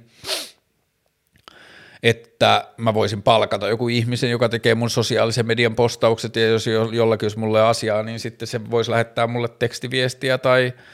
soittaa tai lähettää sähköpostin, mutta toihan niin kuin varmaan tietyllä tavalla vastaa siihen mun suhteeseen someen, että tällä hetkellä mä kuitenkin pitäisin itsestään selvänä sitä, että vaikka mä poistaisin Instagramin, niin mä haluaisin silti tehdä tätä ohjelmaa ja post, niin kuin huolehtisin siitä, että tietäväthän ihmiset, että mä teen tällaista ohjelmaa, joka sekin varmasti on niin kuin osa mun suhdetta someen. Eli toisin sanoen tällä hetkellä this day and age ajassa ja paikassa, jossa mä olen maailmassa, niin mä jotenkin pidän vähän niin kuin itsestään selvänä, että mä sentään tuotan internettiin jotain, mutta tämä on kuitenkin piirremussa, joka on ollut jo olemassa ennen internettiä, että jo junnuna mä oon haaveillut siitä, että mä tekisin teen lehtiä tai niin kuin, ehkä palaa takaisin siihen niin kuin ensimmäiseen kysymykseen journalismin tulevaisuudesta. Mä oon kuitenkin haaveillut lapsesta asti tekeväni niitä asioita, mitä journalismi on että tätä, vaikka tämäkin, että mä teen tällaista juttua Spotifyhin ja YouTubeen ja niin kuin äänipalveluihin, niin tämän voi ajatella, että tämä liittyy someen, mutta samaan aikaan se myös ei liity someen. Ja, mm, mutta suhteeni someen varmaan isossa kuvassa mä oon, mä kuulun varmaan yhteen tai kahteen tai niin varmaan yhteen prosenttiin tai kahteen prosenttiin ihmisistä, jotka on tuottanut eniten sisältöä sosiaaliseen mediaan siellä olemisensa aikana. Että mähän niin kuin, on ollut ihan vitun aktiivinen kaikissa sosiaalisen median kanavissa, mihin mä oon osallistunut. Ää,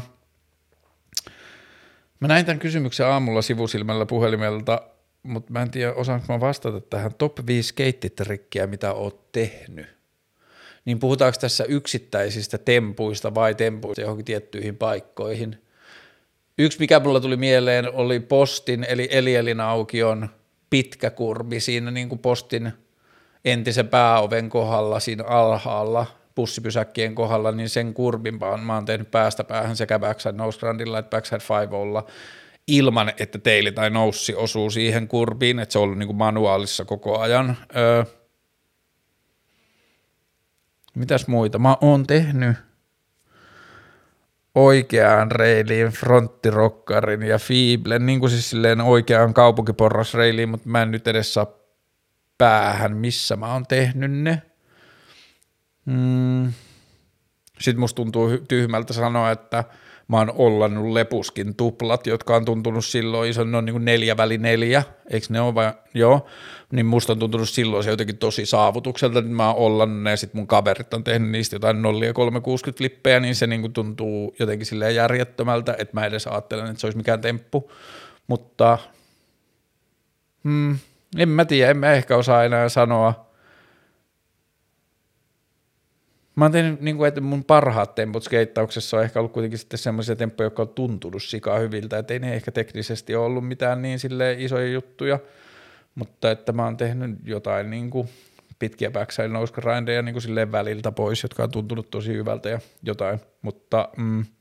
joo, mun skeittaus minä ei ole niin aktiivinen tai niin kuin silleen verillä, että mä osaisin vastata, mitkä on top 5 skeittitrikkejä, mitä on tehnyt. Steppasin partyy ja misogyni. Ja Steppasin partyy on semmoinen vi- biisi, josta on tullut öö,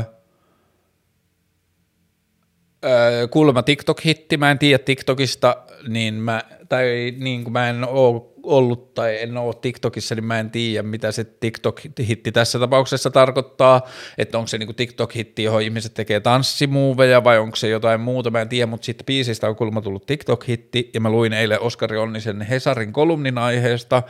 mutta joka ei tiedä, niin sen biisin kertsissä sanotaan muun muassa, että skorasin sen pilluu niin kuin maaliin ja se ei kestä mun banaania ja niin kuin jotain muuta ja niin kuin tosi timely niin kuin että se biisi tuli jotenkin just samaan aikaan, kun oli kaikki tämä niin naisvihamielisyys, misogynia, keskustelu, kaikki tällainen. Ne on tosi junnuja jätkiä. En mä tiedä, se asia, asia aihe on niin tosi monimutkainen. Ehkä mä nyt lähestyn tätä liian kevyesti, että mä en osaisi, äh, niin kuin, en mä tiedä, onko mulla mitään fiksua sanottavaa siihen, niin kuin, Ehkä mä vaan toivoisin, että me löydetään, niin kuin, ja löydetäänkin koko ajan, mutta ehkä mä toivoisin, että räppi kasvaa sillä tavalla eteenpäin, että siellä niin kuin löytyy työkaluja flexata itseään ja maailmaansa tavoilla, joiden ei tarvi olla degrading muita ihmisiä kohtaan. Ja en mä tiedä, onko toi muita ihmisiä, niin kuin, että jälleen kerran se oli mun mielestä hieno huomio, jossain puhuttiin siitä, että kun – romaanissa romaanin päähenkilö tekee asioita, niin me, tii, niin kuin me niin kuin tekee vaikka kammottavia asioita, niin me osataan laittaa se romaaniin ja niin kuin laittaa se sinne fiktioon, mutta sitten heti kun joku tapahtuu musiikissa, niin sitten me heti katsotaan sitä artistia, että mitä vittua, että, niin kuin, että millainen ihminen sä oot ja niin edelleen, niin sitten, että täällä on, siinä on niin paljon kaikkia maailman lukutapoja ja kaikkea muuta, hmm. Mikä se kysymys oli, Steppasin partio ja misogynia, niin ei siinä oikein ole kysymystä, siinä on vaan niin kuin aihe. Hmm.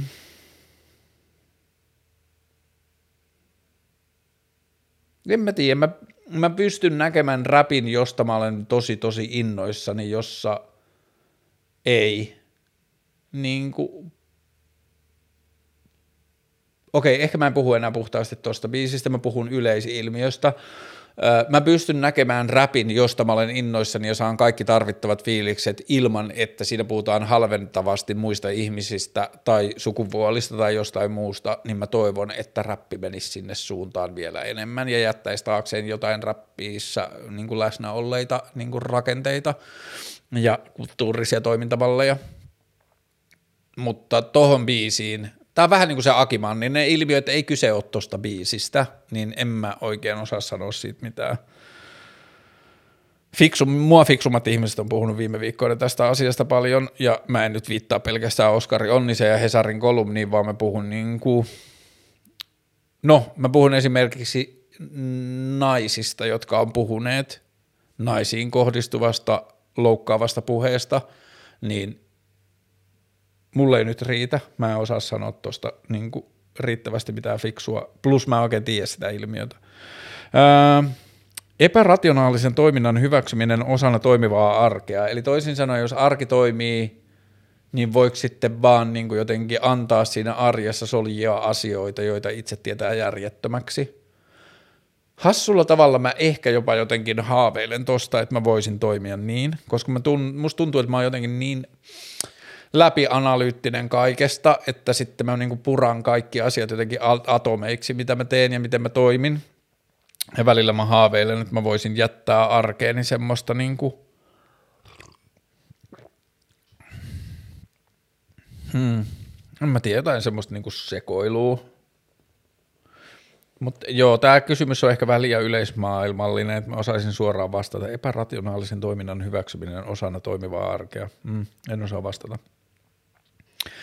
Kannattaako kenen vain alkaa yrittäjäksi vai, tai, vai vaatiiko se jotain erityispiirteitä, kuten usein sanotaan? Tässähän on kaksi eri kysymystä. Toinen on, että kannattaako ja toinen, että vaatiiko. Kannattaako? Kannattaa, koska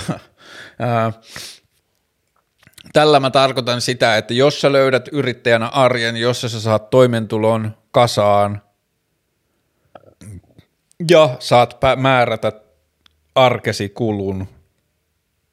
niin se on ihan valtava lahja ja sille, sitä mä suosittelen kaikille, että tutkikaa, selvittäkää, penkokaa, jos teitä yhtään kiinnostaa, että voisiko teille olla todellinen maailma, jossa te olette yrittäjiä, koska se, niin kuin se merkitys, mikä sillä on, että arkea ei määritä jonkun muun sanelemat työajat, vaan se, miten sä itse koet, että asiat tulee parhaiten tehdyksi, niin se on ihan valtava iso. Mutta sitten olisi toinen kysymys, vaatiiko se jotain? No ensimmäinen, mitä se vaatii, on se, että sä haluat sitä. Mulla on ystäviä ja mulla on ympäristössä ihmisiä, jotka sanoo mulle, että Aa, ei, ei, ei, että mä haluan, että mun työelämässä joku muu kertoo mulle, mitä mä teen, että en mä niin kuin, halua sitä omalle vastuulle, niin että mä haluan, että mä menen jonnekin ja joku sanoo, että teet tää ja sitten mä teen ja sitten mä saan siitä palkkaa. Joten nämä on identiteetti, ei temperamenttikysymyksiä. Erilaisille ihmisille sopii erilaiset asiat, erilaiset ihmiset haluaa erilaisia asioita, mitä ne haluaa mun mielestä merkittävämpää tässä kuin se, mitä ne osaa tai millaisia ne on. Öö, mä en allekirjoita kaikkea sitä puhetta, mitä välillä kuuluu yrittäjyyteen liittyen, että yrittäjän pitää olla tietynlainen. Mun mielestä se, että haluaa jotakin, niin kuin että, et, et, mä en tarkoita sitä, että jos sä haluat tarpeeksi, mikä tahansa on mahdollista, fuck it, ei ole. Mä oon halunnut tosi paljon, että mulla olisi tasainen toimeentulo ja se ei ole aina ollut mahdollista. Mutta mä tarkoitan sitä, että mitä sä pidät arvokkaana, niin se on niin kuin ensimmäinen, että jos, jos sulle tuottaa turvallisuutta ja levollisuutta se, että sun arki on ennakoitavaa ja että sä saat tietää, mitä sun pitää tehdä tänään jostain muualta tai sä voit kysyä jostain muualta, niin sit yrittäjyys ei ole sun juttu. Hmm, mitä mä osaisin sanoa, että yrittäjyys vaatii? Epävarmuuden sietämistä se vaatii tosi paljon suurimmassa osassa yrittäjyyttä on tietenkin yrittäjyyden muotoja myös, jossa ihmisen, ihminen löytää paikkansa jossain yrittäjyyden kentällä, jossa se niin työn virta on verrattain tasainen, niin sitten siihen ei liity epävarmuutta välttämättä, mutta sitten se kysymys liittyy, että kuinka paljon siihen liittyy myös sitten sitä vapautta, mistä mä aikaisemmin puhuin. Öö, ne ei ole aina toistensa niin vastakohtia, mutta ne voi joskus olla. Öö,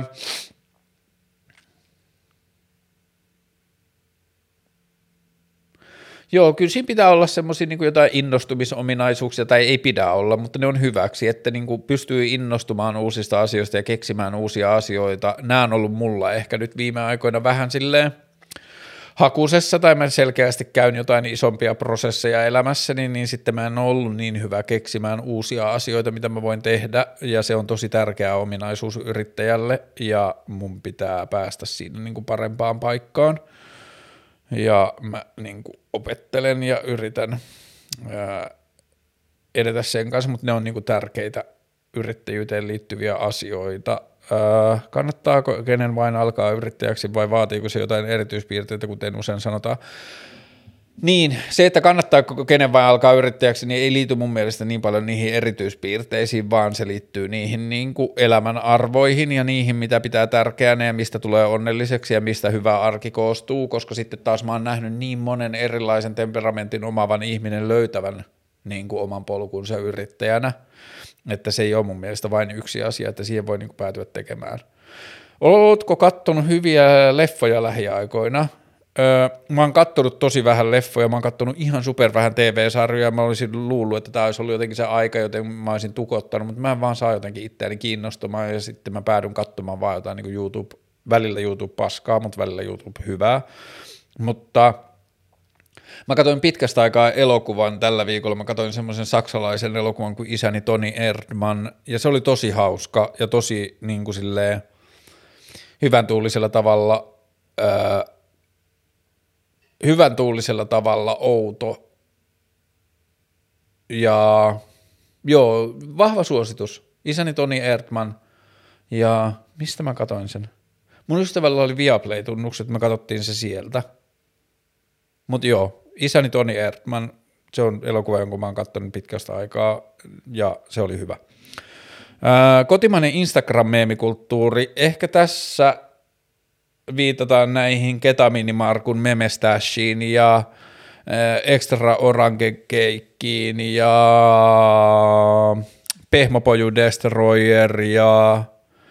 Mä haluaisin luetella ne kaikki, koska niissä on sitten monia myös, joiden kanssa mä oon käynyt inbox-viestejä ja sitten mä oon saanut kauhukseni tai innokseni tai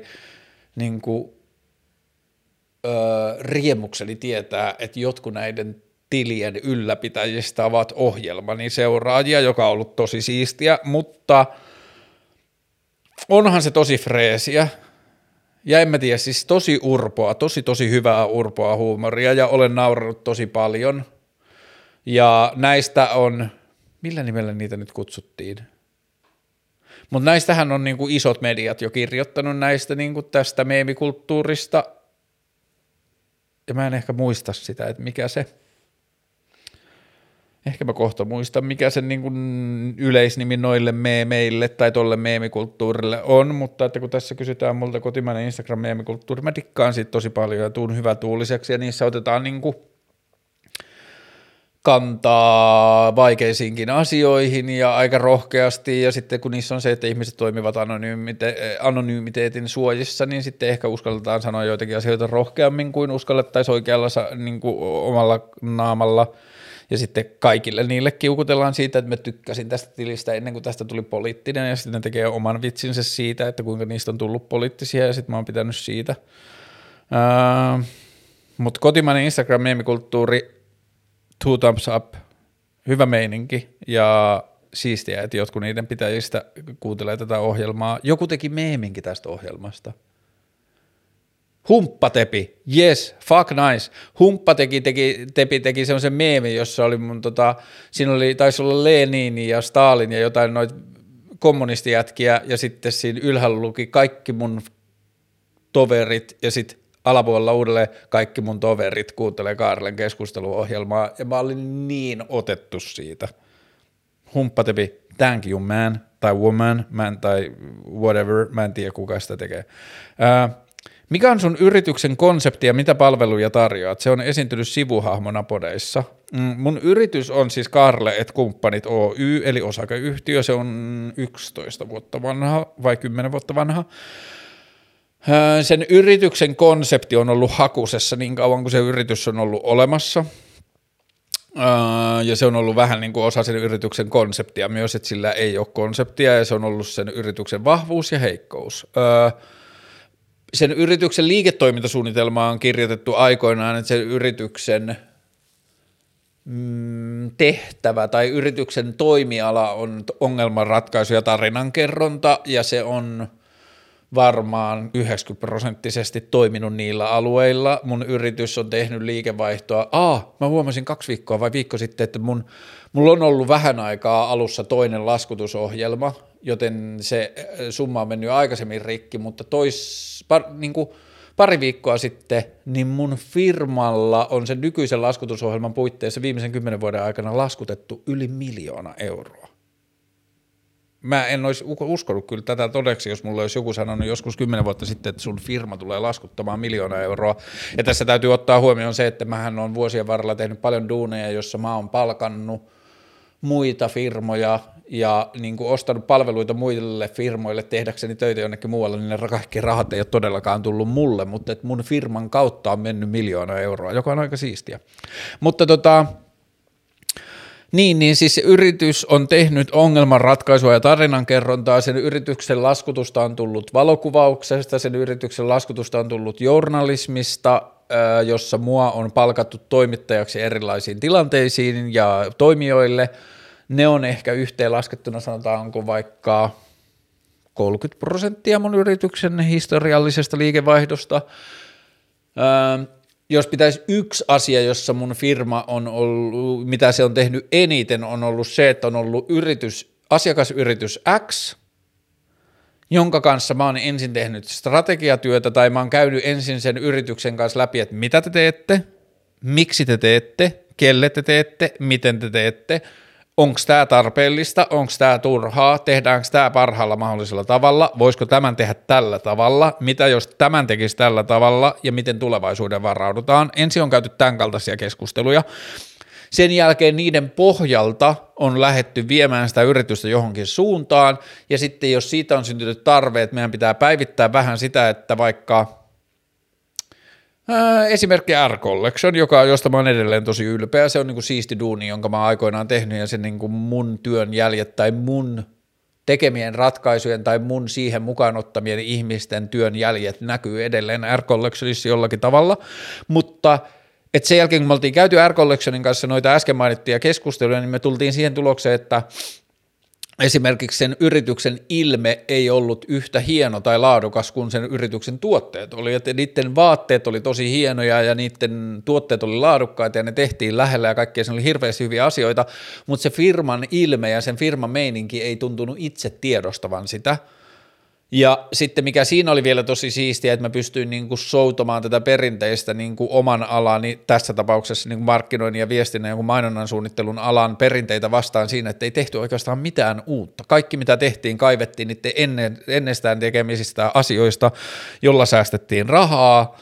mutta että myös siinä niin kuin alleviivattiin sitä, että ei tarvitse koko ajan tehdä jotain uutta tai asioita ei tarvitse tehdä jotenkin uudella tavalla, vaan niin kuin, että siellä vanhassa voi löytyä se oikea tapa tehdä asioita.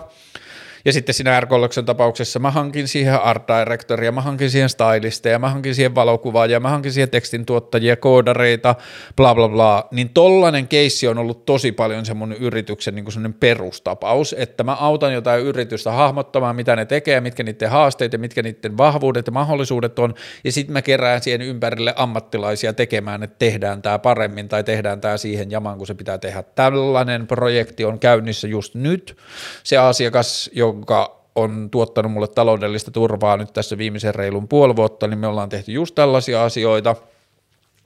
Me ollaan käyty läpi se yrityksen strategia. Nyt viime viikolla me on tilannut niille toimiston seinään valokylttejä ja mä oon tehnyt niiden nettisaittia, mä oon tilannut niille ää, superhienoja teepaitoja. Ei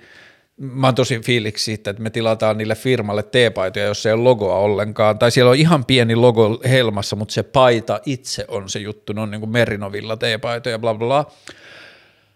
Mutta noi on niinku sitä ongelmanratkaisu- ja tarinankerrontajuttua, että mä oon auttanut yrityksiä hahmottamaan, mitkä niiden ongelmat on ja mitkä niiden vahvuudet on, ja sitten mä oon auttanut niitä kertomaan tarinaa itsestään niin, että ulkopuolinen voi ymmärtää niitä asioita, ja siellä sisällä voidaan ymmärtää myös. Niin toi on niinku varmaan aika paljon sitä mun yrityksen konseptiasiaa, mutta sitten kun mulla on ollut viime vuosina niin paljon niinku semmoista uskonpuutetta tämän markkinointi- ja markkinointiviestinnän ja mainonnan alan ja sen moraalisen ja eettisen koodiston ja käyttäytymismallista ja tavoitteiden kanssa, kanssa, niin sitten mä en niin ole osannut mennä kilpailemaan sinne tontille, kun mä koen semmoisen niin jotenkin siihen alaan liittyvän niin kuin depression ja semmoisen niin romahduksen, että mä en oikein uskonut mit, mihinkään, mitä siellä on tehty, niin sitten mä en halunnut mennä myöskään niin kuin sille tontille tanssimaan. Ja tämä on jotain, missä mun pitää päästä takaisin jaloille – ja niin kuin löytää se oma tapani tehdä, koska samaan aikaan mä uskon myös tosi paljon siihen, että se mihin mä, mitä mä teen, niin sillä on niin kuin oikeaa arvoa, varsinkin suhteessa siihen, mitä mä näen, missä mä en näe arvoa. Ja sitten se, että mä oon ollut yli 20 vuotta mainosalalla töissä ja tehnyt yli 20 vuotta mainosalan kanssa asioita, niin mä pystyn sydämestäni sanomaan, että mä en usko suurimpaan osaan mainosalalla tehtävistä asioista ja iso osa mainosalalla tehtävistä asioista on yhteiskunnalle tai jopa niille yrityksille itselleen haitallisia, mutta valtava osa niistä on hyödyttömiä. Niin kuin iso osa internetmainonnasta on hyödytöntä, iso osa televisio-, radio- ja katumainonnasta on hyödytöntä, iso osa lehtimainonnasta on hyödytöntä, mutta sitä ei vaan kukaan uskalla sanoa ääneen, koska kaikkien työ ja toimenkuva siinä niin kuin alueella niin kuin tulee siitä, että sille ajatellaan, että sillä on merkitys, että asiakasyrityksen markkinointijohtajan etu on väittää, että niistä asioista on hyötyä, vaikka niistä ei olisi kenää, kellekään enää hyötyä, ja vaan niin kuin yrityksiin on syntynyt sellainen kulttuuri, että kyllähän mainontaa pitää tehdä, ja sitten ei kysytä ollenkaan, että onko siitä mitään hyötyä, sitä vaan tehdään silti. Niin toi on myös jotain sellaista, mihin mä haluaisin osallistua tosi paljon tulevaisuudessa, että niitä mun oman alan käytäntöjä niin kyseenalaistettaisiin, että firmojen ei pitäisi mun mielestä käyttää läheskään suurimmassa osassa tapauksessa yritysten ei pitäisi käyttää niin paljon rahaa mainontaa kuin ne käyttää, niiden ei pitäisi, niiden joku brändiuudistus on harvoin niin merkittävä kuin mitä niille mainostoimistosta väitetään ja niin edelleen. mutta mikä on sun yrityksen konsepti ja mitä palveluja tarjoat? Se on esiintynyt sivuhahmona. Niin, mun yritys on Karreet Kumppanit Oy ja se tarjoaa ongelmanratkaisun ja tarinankerronnan palveluita. Let's keep it that way. Öö, millainen on sun lempiasu? Se riippuu, missä sitä asua tarvitaan. Ei mulla ole yhtä lempiasua, mä tykkään vaan siitä, että a, mun vaatteet on käytännölliset eri tilanteeseen, mutta sitten, että ne on sen käytännöllisyydensä sisällä vähän jotenkin hassut siihen tilanteeseen tai haastaa tai kyseenalaistaa sen tilanteen käytäntöitä, miten siihen pitäisi pukeutua. Mikä vituttaa? Yleisesti ottaen mulla ihmisenä, niin mä oon aika huono vittuuntumaan, mua vituttaa aika harvoin, mutta vituttaisiko mua nyt joku? Ei ehkä, koska mä en saa siitä kiinni. Mikä mua vituttaa?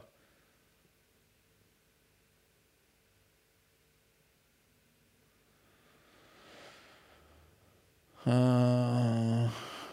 No ehkä se, mikä mua on vituttanut eniten viime aikoina, ja mä palaan takaisin omaan keskusteluuni aikaisemmin liittyen ää, Aki Manniseen ja siihen, mitä mä itse sanoin siitä, että mä en pidä joistakin tavoista, millä tavalla me keskustellaan yhteiskunnassa asioista, me keskustellaan ää, virheitä tehneille tai tyhmästi toimineille ihmisille, niin mua vituttaa se, miten ihmiset käyttää sitä niin kuin puhetapaa tai asioiden esitystapaa tekosyynä olla kuuntelematta pointtia, niin se mua vituttaa välillä. Kuinka paljon pidät sun omasta kehosta? Mikä siinä on hienointa? No tällä hetkellä mun ke- hienointa mun kehossa on se, että se pystyy tekemään asioita, joita mä en aikaisemmin tiennyt, että se pystyy, että se pystyy juoksemaan pitkiä etäisyyksiä, se on mun mielestä siistiä. Mutta sitten mikä on hassua nyt on se, että mä en öö, tämän lähes 600 kilometrin aikana, mitä mä oon juossut tämän vuoden aikana, niin mä en ole laihtunut, mä en ole käynyt puntarilla, että mä en tiedä mun kilomääriä, mutta musta tuntuu, että mä en ole laihtunut yhtään, ja ehkä jopa, jos mahdollista, niin ehkä jopa päinvastoin, mulla on taas vähän niin kuin silleen pehmeä massu, ja ei se mitään, mä oon tosi ok sen kanssa, mutta se on niin kuin hassua, mutta mun ystävä sanoi, että se voi johtua siitä, että mä kulutan tällä hetkellä enemmän kaloreita kuin mä otan sisään, että mun pitäisi vaan syödä enemmän, että mä laihtuisin, öö, että niin kuin tällä hetkellä mun keho kävisi jotenkin silleen niin kuin vajaapoltolla siksi, että se ei saa tarpeeksi energiaa ja sitten se jotenkin niin kuin menee johonkin semmoiseen niin panikkitilaan, että se ei niin kuin toimi ideaalitavalla, en tiedä, mutta kun ei se niin kuin, olisi musta tietenkin ihan hauskaa, että mä olisin vähän laihempi tai sille vähän vähemmän rasvaa ja sitten kun mulla oli syksyllä toi, että mä vedin vitusti leukoja ja muuta, niin mulla alkoi näkyä lihakset, niin se oli musta tosi siistiä ja hauskaa. Ja, tai niin kuin en mä tiedä, siis se oli jotenkin niin kuin lystikästä yhtäkkiä nähdä itsensä ja oman kehonsa sellaisessa niin kuin muodossa, niin musta se olisi ihan hauskaa, mutta selkeästi se ei ole mulle niin tärkeää, että mä olisin valmis tekemään hirveästi mitään duunia sen eteen. Öö, kuinka paljon pidät sun omasta kehosta? Hmm, varmaan ihan silleen riittävästi. Ja kyllä mä suhtaudun siihen ihan silleen niin kuin mun mielestä lempeästi, että vaikka se ei niin kuin aina olekaan mikään niin kuin sille seksipommi, niin sitten mm, mä suhtaudun siihen mun mielestä kuitenkin silleen hyväksyvästi ja positiivisesti.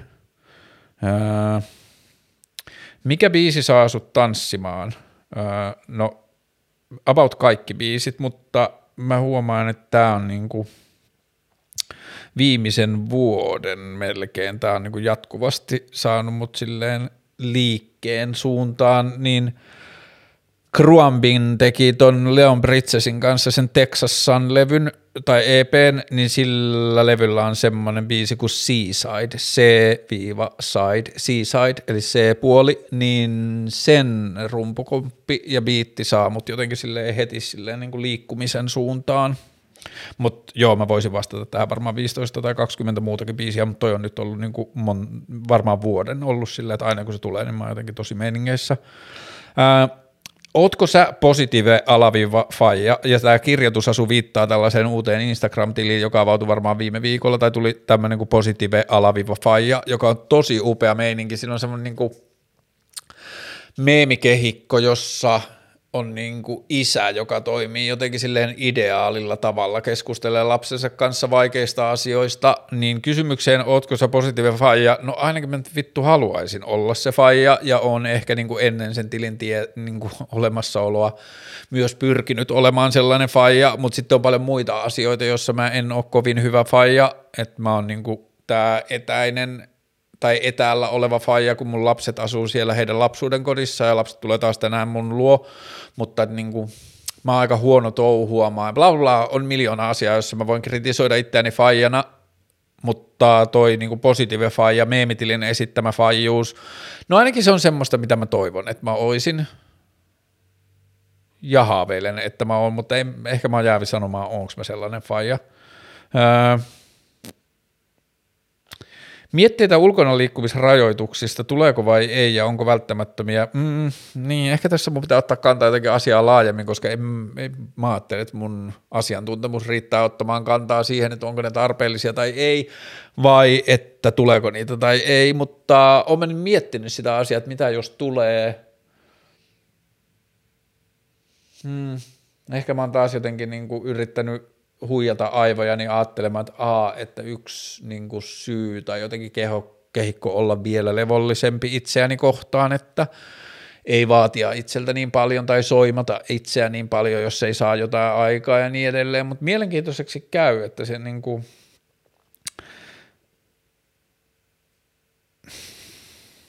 en mä tiedä, siis mä, mä oon niin, niin kuin tälleen salaliittoteoria tai yhteiskuntakriittis mielessä. Mä oon niin lammas, että mä uskon, mitä noi ihmiset tekee. Ei mulla ole mitään syytä uskoa, että niillä olisi joku muu agenda kuin pyrkiä parhaansa. Tietenkin joissakin asioissa näkyy se, että ihmiset haluaa menestyä poliittisessa kehikossa ja sitten se vaikuttaa niin kuin joihinkin päätöksiin, että joitakin asioita tehdään siksi, että jotkut luvut näyttäisi hyvältä, niin se voi joskus aiheuttaa valintoja, joita mä en itse ehkä niin kuin priorisoisi, mutta öö, ulkona liikkumiskielto, kreisiä, jos siihen mennään, että eipä olisi uskonut, mutta mm, ehkä tämä nyt on vaan joku aivon selvi, aivojen selviämismekanismi juttu, mutta toivois vaan, että kesällä voitaisiin niinku jollakin tavalla alkaa taputtelemaan tätä, että ehkä mä kaipaan sitä, että vois Mä en tykkää maskiasiasta ollenkaan, että mä toivoisin, että voisi lähteä ulos ilman ajattelua, että onko maski mukana. Ää,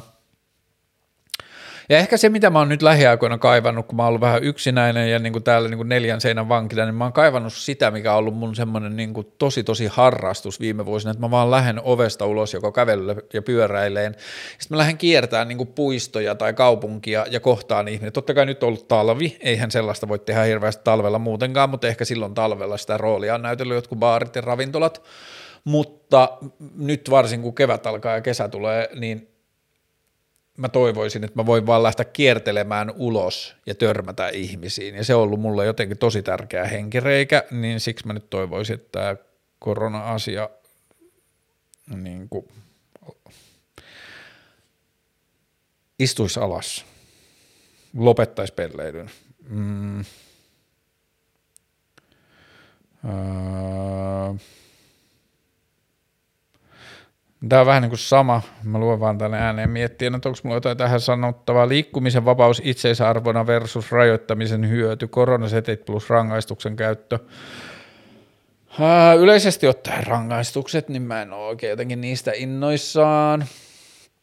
Ja toi valvominen, että just jostain niin kuin parisuhteisiin tai niin kuin ulkona yhdessä liikkumiseen oli jotain tällaisia, että joku parisuhteen kesto ja laatu voi vaikuttaa siihen, että onko ihmisillä oikeus hengata. Jossain maassa oli tällainen kuin halikumppani käsite, että ihmisillä sai olla kaksi halikumppania, että se oli niin kuin, siinä oli otettu niin kuin yksin elävien tai yksin niin kuin sinkkuihmisten niin kuin jotenkin arkea huomioon, että kun ei ole osoittaa, että on joku, niin kuin, että hän asuu samassa taloudessa kanssa, niin sitten ihmisellä saa olla niin kuin halikumppani, että ihmisillä on joku, niin kuin, että varmaan se liittyy, liittyy vähän niin kuin johonkin tällaisen deittauskulttuuriin tai johonkin, mutta ton valvominen, että mikä on ihmisten parisuhteen laatu, jos ne on ulkona kävelyllä, niin sehän on täysin mahdotonta. Öö, niin en mä tiedä, mutta et sitten, mist, niin, jostain maskikä, maskin, niin, kyllähän tarkastusmaksukin mulle toimii, mutta maskissa oli tulossa ehkä joku 40 euron tarkastusmaksu tai sellaista oli vilautettu tai niin kuin rangaistus, jos maskin käyttämättömyydestä. Mutta joo, ei mulla oikein ole ehkä tuohon liik- liikku- niin, liikkumisen vapaus itseisarvona totta kai – maailman pitää olla sellainen, että ihmiset, että niin kuin isossa kuvassa pitää pyrkiä siihen, että ihminen saa liikkua vapaasti ja tehdä mitä haluaa, mutta jotta me saadaan tämä homma kontrolliin, niin joitakin asioita. Mutta se, että miten se ajatus on, että ulkona liikkuminen, mikä se ulkona liikkuminen on, mitä ulkona liikkumisella kielletään, koska tuskin se mikä Töölölahden ympärikävely on, että se olisi se ongelma, jossa niin kuin korona tarttuu, vai – vai onko se niin kuin sitten vaan kevättä varten, ettei jengi kokoonnu piknikeille, niin sitten nyt kielletään ulkona liikkuminen ja la, niin kuin laitetaan se yleinen ulkona liikkuminen sinne kielletty, niin kuin että se bla bla bla. En tiedä. Kevätfiilikset, hyvät. tuijotan päivittäin ikkunastani ulos ja odotan, että näen sen ensimmäisen pienen vihreän ja löytäisinköhän mä sitä. En mä ehkä löydä helposti, mutta mä löysin viime viikolla hienon runon, joka päättyi sanoihin. Se oli englanninkielinen, joten tämä paraphrasing, että ei välttämättä mene edes oikein, mutta se oli suunnilleen sen runon lopettamisen henki oli, että joka kevät muistan, kuinka lempivärini on vihreä. Mä kyllä tiedän sen ympäri vuoden, mutta siinä runossa oli paljon muitakin huita, muita asioita, mutta mun viimeiset muutaman vuoden, jos joku kysynyt mun lempiväriä, niin mä oon aina sanonut lehtivihreä, joka ei ole yksi väri, vaan joka on kaikki se värien kirjo, mutta joo, olemme ihan tosi fiiliksissä keväästä ja nyt lumet sulaa tosi nopeasti ja nyt juoksia minä on myös tosi innoissaan keväästä, kun kadut lakaistaan hiekasta ja myös se, ettei tarvitse pukeutua niin paljon ja sillä tavalla. Öö, neonatsismi kautta rasismi ja black metal, voiko taiteen ja sanoman kautta tekijän erottaa toisistaan? Tämä neonatsismin ja rasismin suhde black metalliin, niin mä en os, mä oon puhunut jossain aikaisemmassa jaksossa nyt viime viikkoina siitä, että mä oon kuunnellut jonkun verran black metallia ja joku black metal on sellaista, josta mä innostun, niin – siitä voisi jotenkin saada sen käsityksen, että mä tietäisin black metalista enemmänkin, mutta mä en tiedä. Ja sitten se, että ne black metal bändit, joita mä oon kuunnellut, niin on kaikki ollut vähän semmoisia post black metal bändejä, että käsittääkseni mikään niistä ei mene lähellekään sitä jotain semmoista niin kuin black metallin niin kuin neonatsismiskeneä, että käsittääkseni ne neonatsi black metal jutut on niin kuin tosi paljon toi Ysärin puolessa välissä syntynyt black metal – ja jossa on niin kuin sitten se satanismi ja semmoinen ytimessä ne bläkkisbändit, joita mä oon kuunnellut, ne tuntuu olevan enemmän inspiroituneita siitä musiikista ja sitten musiikillisesta kulttuurista. Ja niin kuin, se on ollut hassua myös, että melkein kaikki ne bändit, mitä mä oon kuunnellut, niin sitten jos mä oon googlannut niitä, niin sitten mä löydän vaan mestoja, jossa bläkkisjätkät pilkkaa niitä, että ne on niin kuin jotain hipsteribläkkistä tai jotain nössöbläkkistä, että niitä ei niin kuin hyväksytä siihen kaanoniin edes suoraan, mutta mutta tämä kysymys sisältää paljon vaikeamman ja monimutkaisemman kysymyksen siitä, että voiko taiteen ja sanoman kautta tekijän erottaa toisistaan, niin mulla ei ole ehkä vastausta siihen, mutta sitten sitä vastauksen niin kuin moninaisuutta ja vaikeutta voi määrittää sitä, että jos otetaan kaiken maailman Mozartit ja äh, Beethovenit ja Bachit ja Schubertit ja Vivaldit ja kaikki nämä niin kuin vanhat mestarit klassisen musiikin saralta vuosien sataa – vuosisatojen takaa, niin me kuunnellaan niitä aika suhteellisen kritiikittömästi. Ja mä en muista edes, että keneen kaikkiin ja mitä liittyy, mutta että niihin on kuitenkin liittynyt niin kuin omaan aikaansa niin kuin kaikenlaista sikamaista käytöstä ja niin kuin kaikkea, mistä me ei enää edes historiankirjat on jättänyt kirjoittamatta ja kaikkea muuta, niin silti me pystytään niiden taiteeseen suhtautumaan vaan jotenkin puhtaasti taiteena ja musiikkitaiteena, mutta sitten kun se on... Ää, when it's current, niin kuin, että kun se sisältyy tähän aikaan, niin kuin sitten joku R. Kelly tai öö, Michael Jackson tai mitäs nyt, nyt viimeisenä John Mouse ja Ariel Pink, ja niin kuin, että kun artisteista, joita me ollaan, joista me ollaan, joita me ollaan fiilistelty, paljastuukin yhtäkkiä jotain niin kuin epämieluisia piirteitä, niin mitä se tekee sen musiikin kuuntelulle niin, ja sille taiteelle, toi blackis ja neonatsismi ja niin kuin rasismi, niin sehän on sillä tavalla helpompi asia, koska se saattaa olla ihan siellä sisällössä, että siellä lyriikoissa saatetaan puhua jostain valkoisesta ylivallasta tai jostain muusta, että se ei ole pelkästään niin kuin sen jonkun taiteilijan ö, henkilökohtainen irroitettu maailmankuva ja hänen omat mielipiteensä jossain arjessa, vaan saattaa tulla sinne jonnekin musiikkiin asti, niin silloinhan niin kuin mun on hankala kuunnella tai niin kuin ajatella, että mä osaisin fiilistellä jotain noit niin kuin, niitä löytyy myös HCstä ja jostain niin kuin punkista löytyy bändejä, joilla on niin kuin silleen ihan vaan niin kuin äärioikeistolainen tai oikeistolainen tai jopa niin kuin natsinen maailmankuva, niin en mä osaa, vaikka se musiikki olisi kuinka hyvä, niin mä en oikein osaa nähdä itseäni fiilistelemästä sitä musiikkia. Niin toi on niin kuin vähän eri asia, mutta sitten just joku Michael Jackson, jonka niin kuin musiikilliset saavutukset ovat kiistattomat, ja samaan aikaan sen niin kuin elämään liittyy valtavia kysymyksiä ja vakavia syytöksiä, ja mä en ole katsonut Michael Jackson dokumenttia, mä en edes tiedä kaikkea sitä niin kuin Michael Jackson kamaa, mutta niin, en mä tiedä, siis mulla ei ole tähän suoraa vastausta, mutta mä itse vähän kallistun ajattelemaan niin, että mä en näe siinä jotenkin ongelmaa, että me kuunnellaan Vivaldin musiikkia, vaikka se olisi ollut kusipää ajallaan. Ja sitten jos mulla olisi tässä nyt ohel, niin kuin täällä tilassa olisi joku toinen keskustelemassa ja sitten se sanoisi jonkun pointin X ja sitten mä olisin silleen, että aivan totta, hyi helvetti, niin että – Mulla ei ole oikein tästä vahvaa mielipidettä ja ehkä mun pitäisi miettiäkin tätä lisää, mutta ehkä sitten se ei ole ollut mulle sillä tavalla ongelma, että mun olisi tarvinnut miettiä sitä, että mulla ei ole ollut semmoista jotain supertärkeää artistia, jonka, johon suhdetta mä olisin joutunut jotenkin miettimään. Mutta mm, niin, se, että black metalissa on ollut sellaisia ilmiöitä, kuten neonatsismia ja niin kuin rasismia, niin mehän ei voida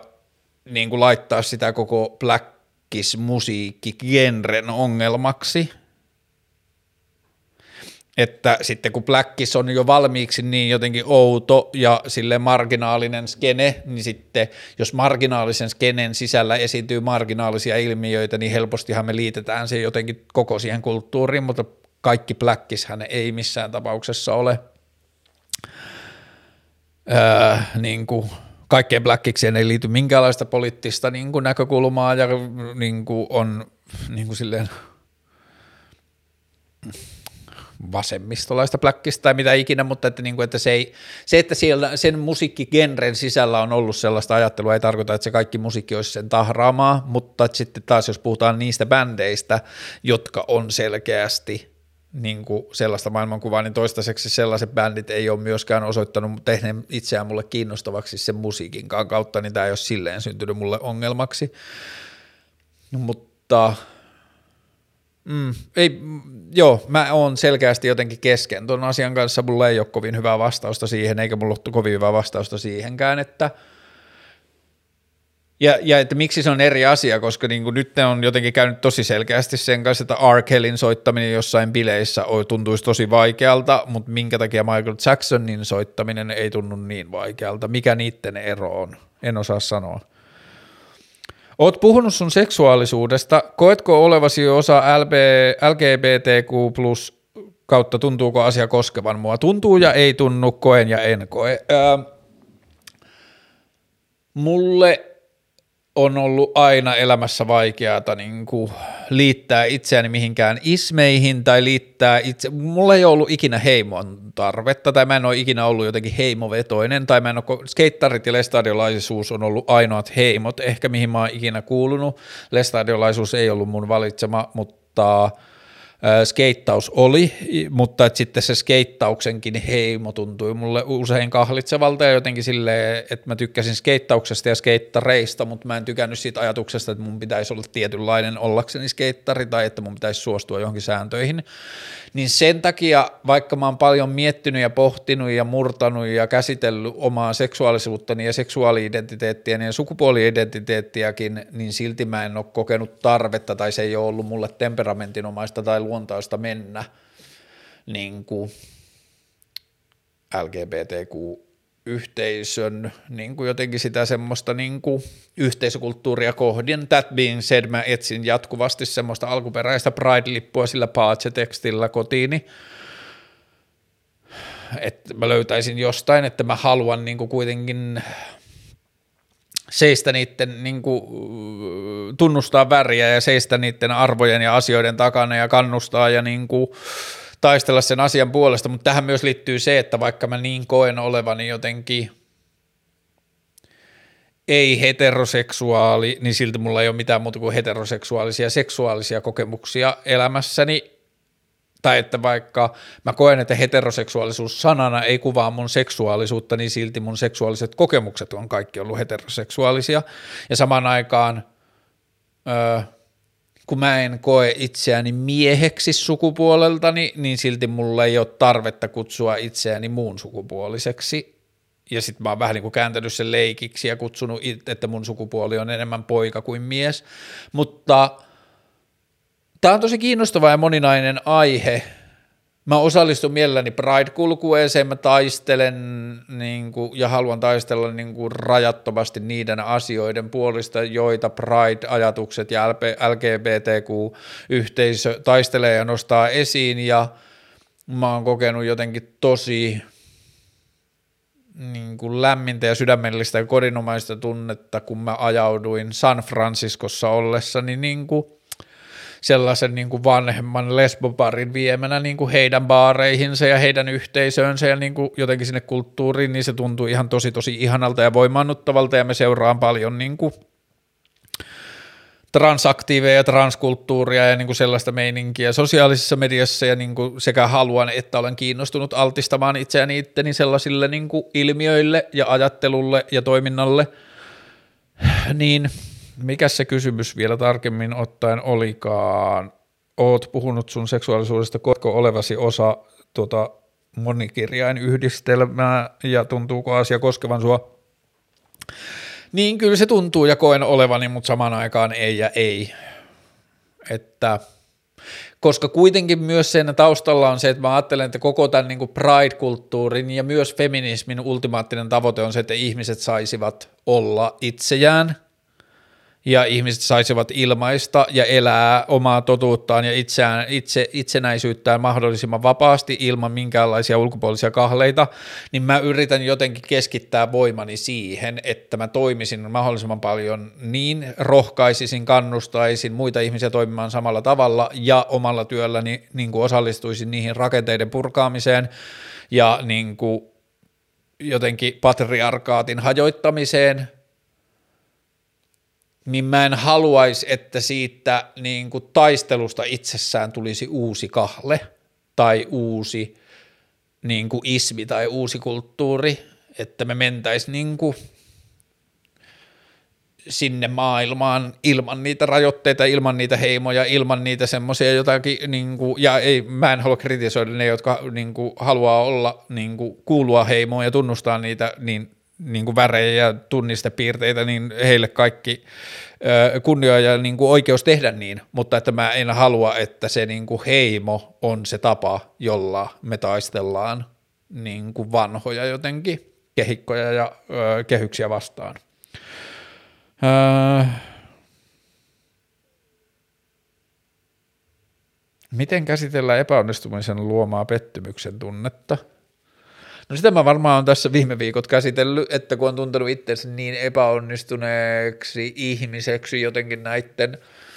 rasismikeskustelujen ja misogyniakeskustelujen ristialkossa ja niin kuin vaan aivot on vaan toitottanut ja kierrättänyt vaan jotenkin semmoista highlight-riiliä omista epäonnistumisista ja urpoiluista ja niin kuin omasta huonosta ihmisyydestä, niin sitten se on ollut välillä ihan tosi vaikeaa ja yöunet on mennyt ja on ollut niin kuin semmoista niin kuin no tosi pahaa mieltä sen asian puitteissa, niistä on välillä joutunut tekemään tosi konkreettisia niin kuin asioita, että minä en ole minun virheet, niin kuin, että monet tai niin kuin, että virheet, joita niin kuin mieleni toistaa, on vanhoja virheitä, joita mä en sellaisenaan tekisi tänä päivänä, ja bla bla bla, ja niin kuin, että mä teen myös hyviä asioita elämässä, ja mun, niin kuin, että mulla on niin kuin, asioita, jotka todistaa, että mä oon tehnyt myös oikeita, kauniita asioita ihmisiä, bla bla, niin kuin, että siis jos mulla olisi tähän helppo vastaus, niin mulla olisi niin kuin, helpompi arki ollut viime aikoina, mutta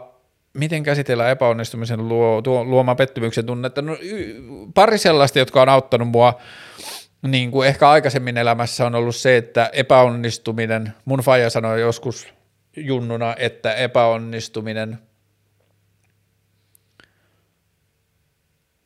niin, tai niitä oli niin kuin parikin juttua, mä en muista mitä Faija sanoi ja mitä sillä oli jossain niin kuin tyylin korteissa tai jossain sellaisissa, mitä se niin kuin toimistossa pyöri, mutta että oli se, että epäonnistuminen on vain mahdollisuus uudesta, yrittää uudelleen vähän paremmin. Ja sitten, että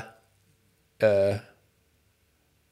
ei ole epäonnistumisia, on vain todennettuja tapoja, miten asioita ei kannata tehdä, tyyppisiä juttuja, mutta että niin kuin, olen joutunut käsittelemään paljon sitä, että jos mä haaveilen elämässä saavani niin kuin aikaan jotakin, niin se ei tule onnistumaan ekalla ja kaikki ne, mikä ei onnistu, kaikki ne virheet ja epäonnistumiset on niitä ei-ekoja kertoja, että ne on niitä niin kuin yrityksiä ja niin kuin kohtia kohti sitä jotain onnistumista. Ja skeittaus on varmaan aikoinaan opettanut epäonnistumisen käsittelemisestä tosi paljon, koska sehän on niin kuin 95 prosenttisesti epäonnistumista, varsinkin sitten kun ruvetaan tekemään jotain niin kuin niin kuin tekemään jotain silleen temppua, että mä haluan läntätä tämän tempun. Mutta miten käsitellä epäonnistumisen luomaan pettymyksen tunnetta? Varmaan niin kuin se katse 20 metriä eteenpäin, että se on niin kuin se juttu, että se pitää niin kuin vaan päästää niitä asioita menemään historiaan. Parasta just nyt. Öö, mm, kaikesta yksinäisyydestä ja yksin olemisesta huolimatta mä oon saanut välillä vähän viettää aikaa rakastamani ihmisen kanssa, joka on ollut tosi ihanaa ja siitä mä oon tullut tosi onnelliseksi, mutta kyllä mä niin kuin pääasiassa on ollut ehkä vähän liiankin yksin, mutta mikäs muu on ollut parasta just nyt? Uh, Ja se Wintergatan YouTube-tili on ollut tosi hyvä, missä se jääpä rakentaa sitä kuulasoitinta. Se on niin jotenkin ihmeellisen siistiä. Öö, noi viherkasvit tekee mut tällä hetkellä tosi onnelliseksi, kun mä sain noita uusia viherkasveja.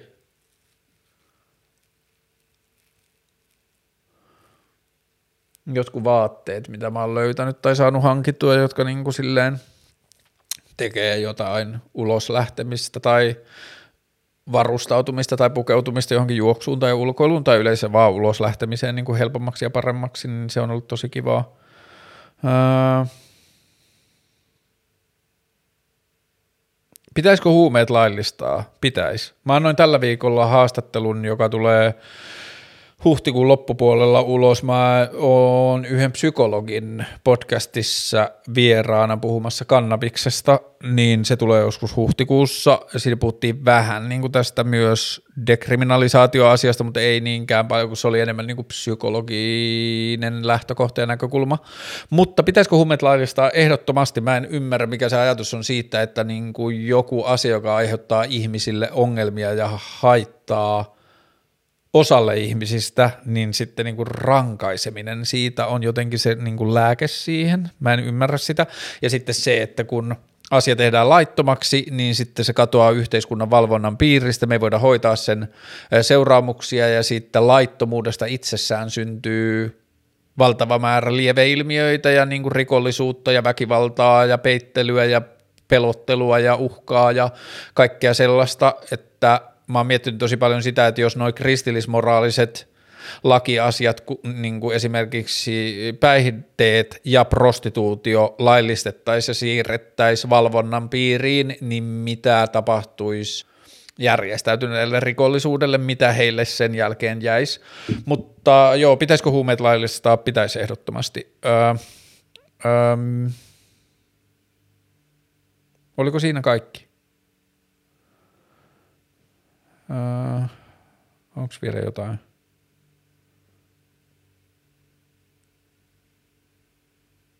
Joo, ei muuta. Hei, tämä oli tosi hyvä. Ehkä mun pitää myöhemminkin, tai en tiedä onko tämä teidän mielestä hyvä, mutta musta itsestä tuntuu, että tämä, että mä nousin suoraan sängystä ja niin suoritotyötä tähän sohvalle niin kuin heräilemättä liikaa, niin sitten se toi tähän tämmöisen niin kuin jotenkin en mä tiedä, ehkä laski vähän filttereitä ja niin kuin toi tämmöistä, ja voihan tämä olla niin kuin tuhnuista ja ärsyttävää, mutta it is what it is. Öö, ulkona paistaa aurinko, lumi sulaa, silmut aukeavat, kevät tulee ja ulkona liikkumiskielto. Ah, crazy. Ää, ei kai siinä kaikkea hyvää. Kiitos palautteesta, mitä olette tehneet. Ensi viikon tiistaina piti olla haastattelu, mutta sitten eilen se haastatteluun vieras laittoi, että nyt on liikaa kaikkea, että murrun kapitalismin rattaisiin enkä jaksa, että tehdään myöhemmin. Niin mun pitää löytää uusi vieras tai kaksi ensi viikolle. Ehkä mä yritän ratkaista sen tänään, katsotaan. Öö, rakkautta ja välittämistä ja huolenpitoa olette tärkeitä ja kiitos kaikesta ja tulta päin. Hyvä, pus, moi.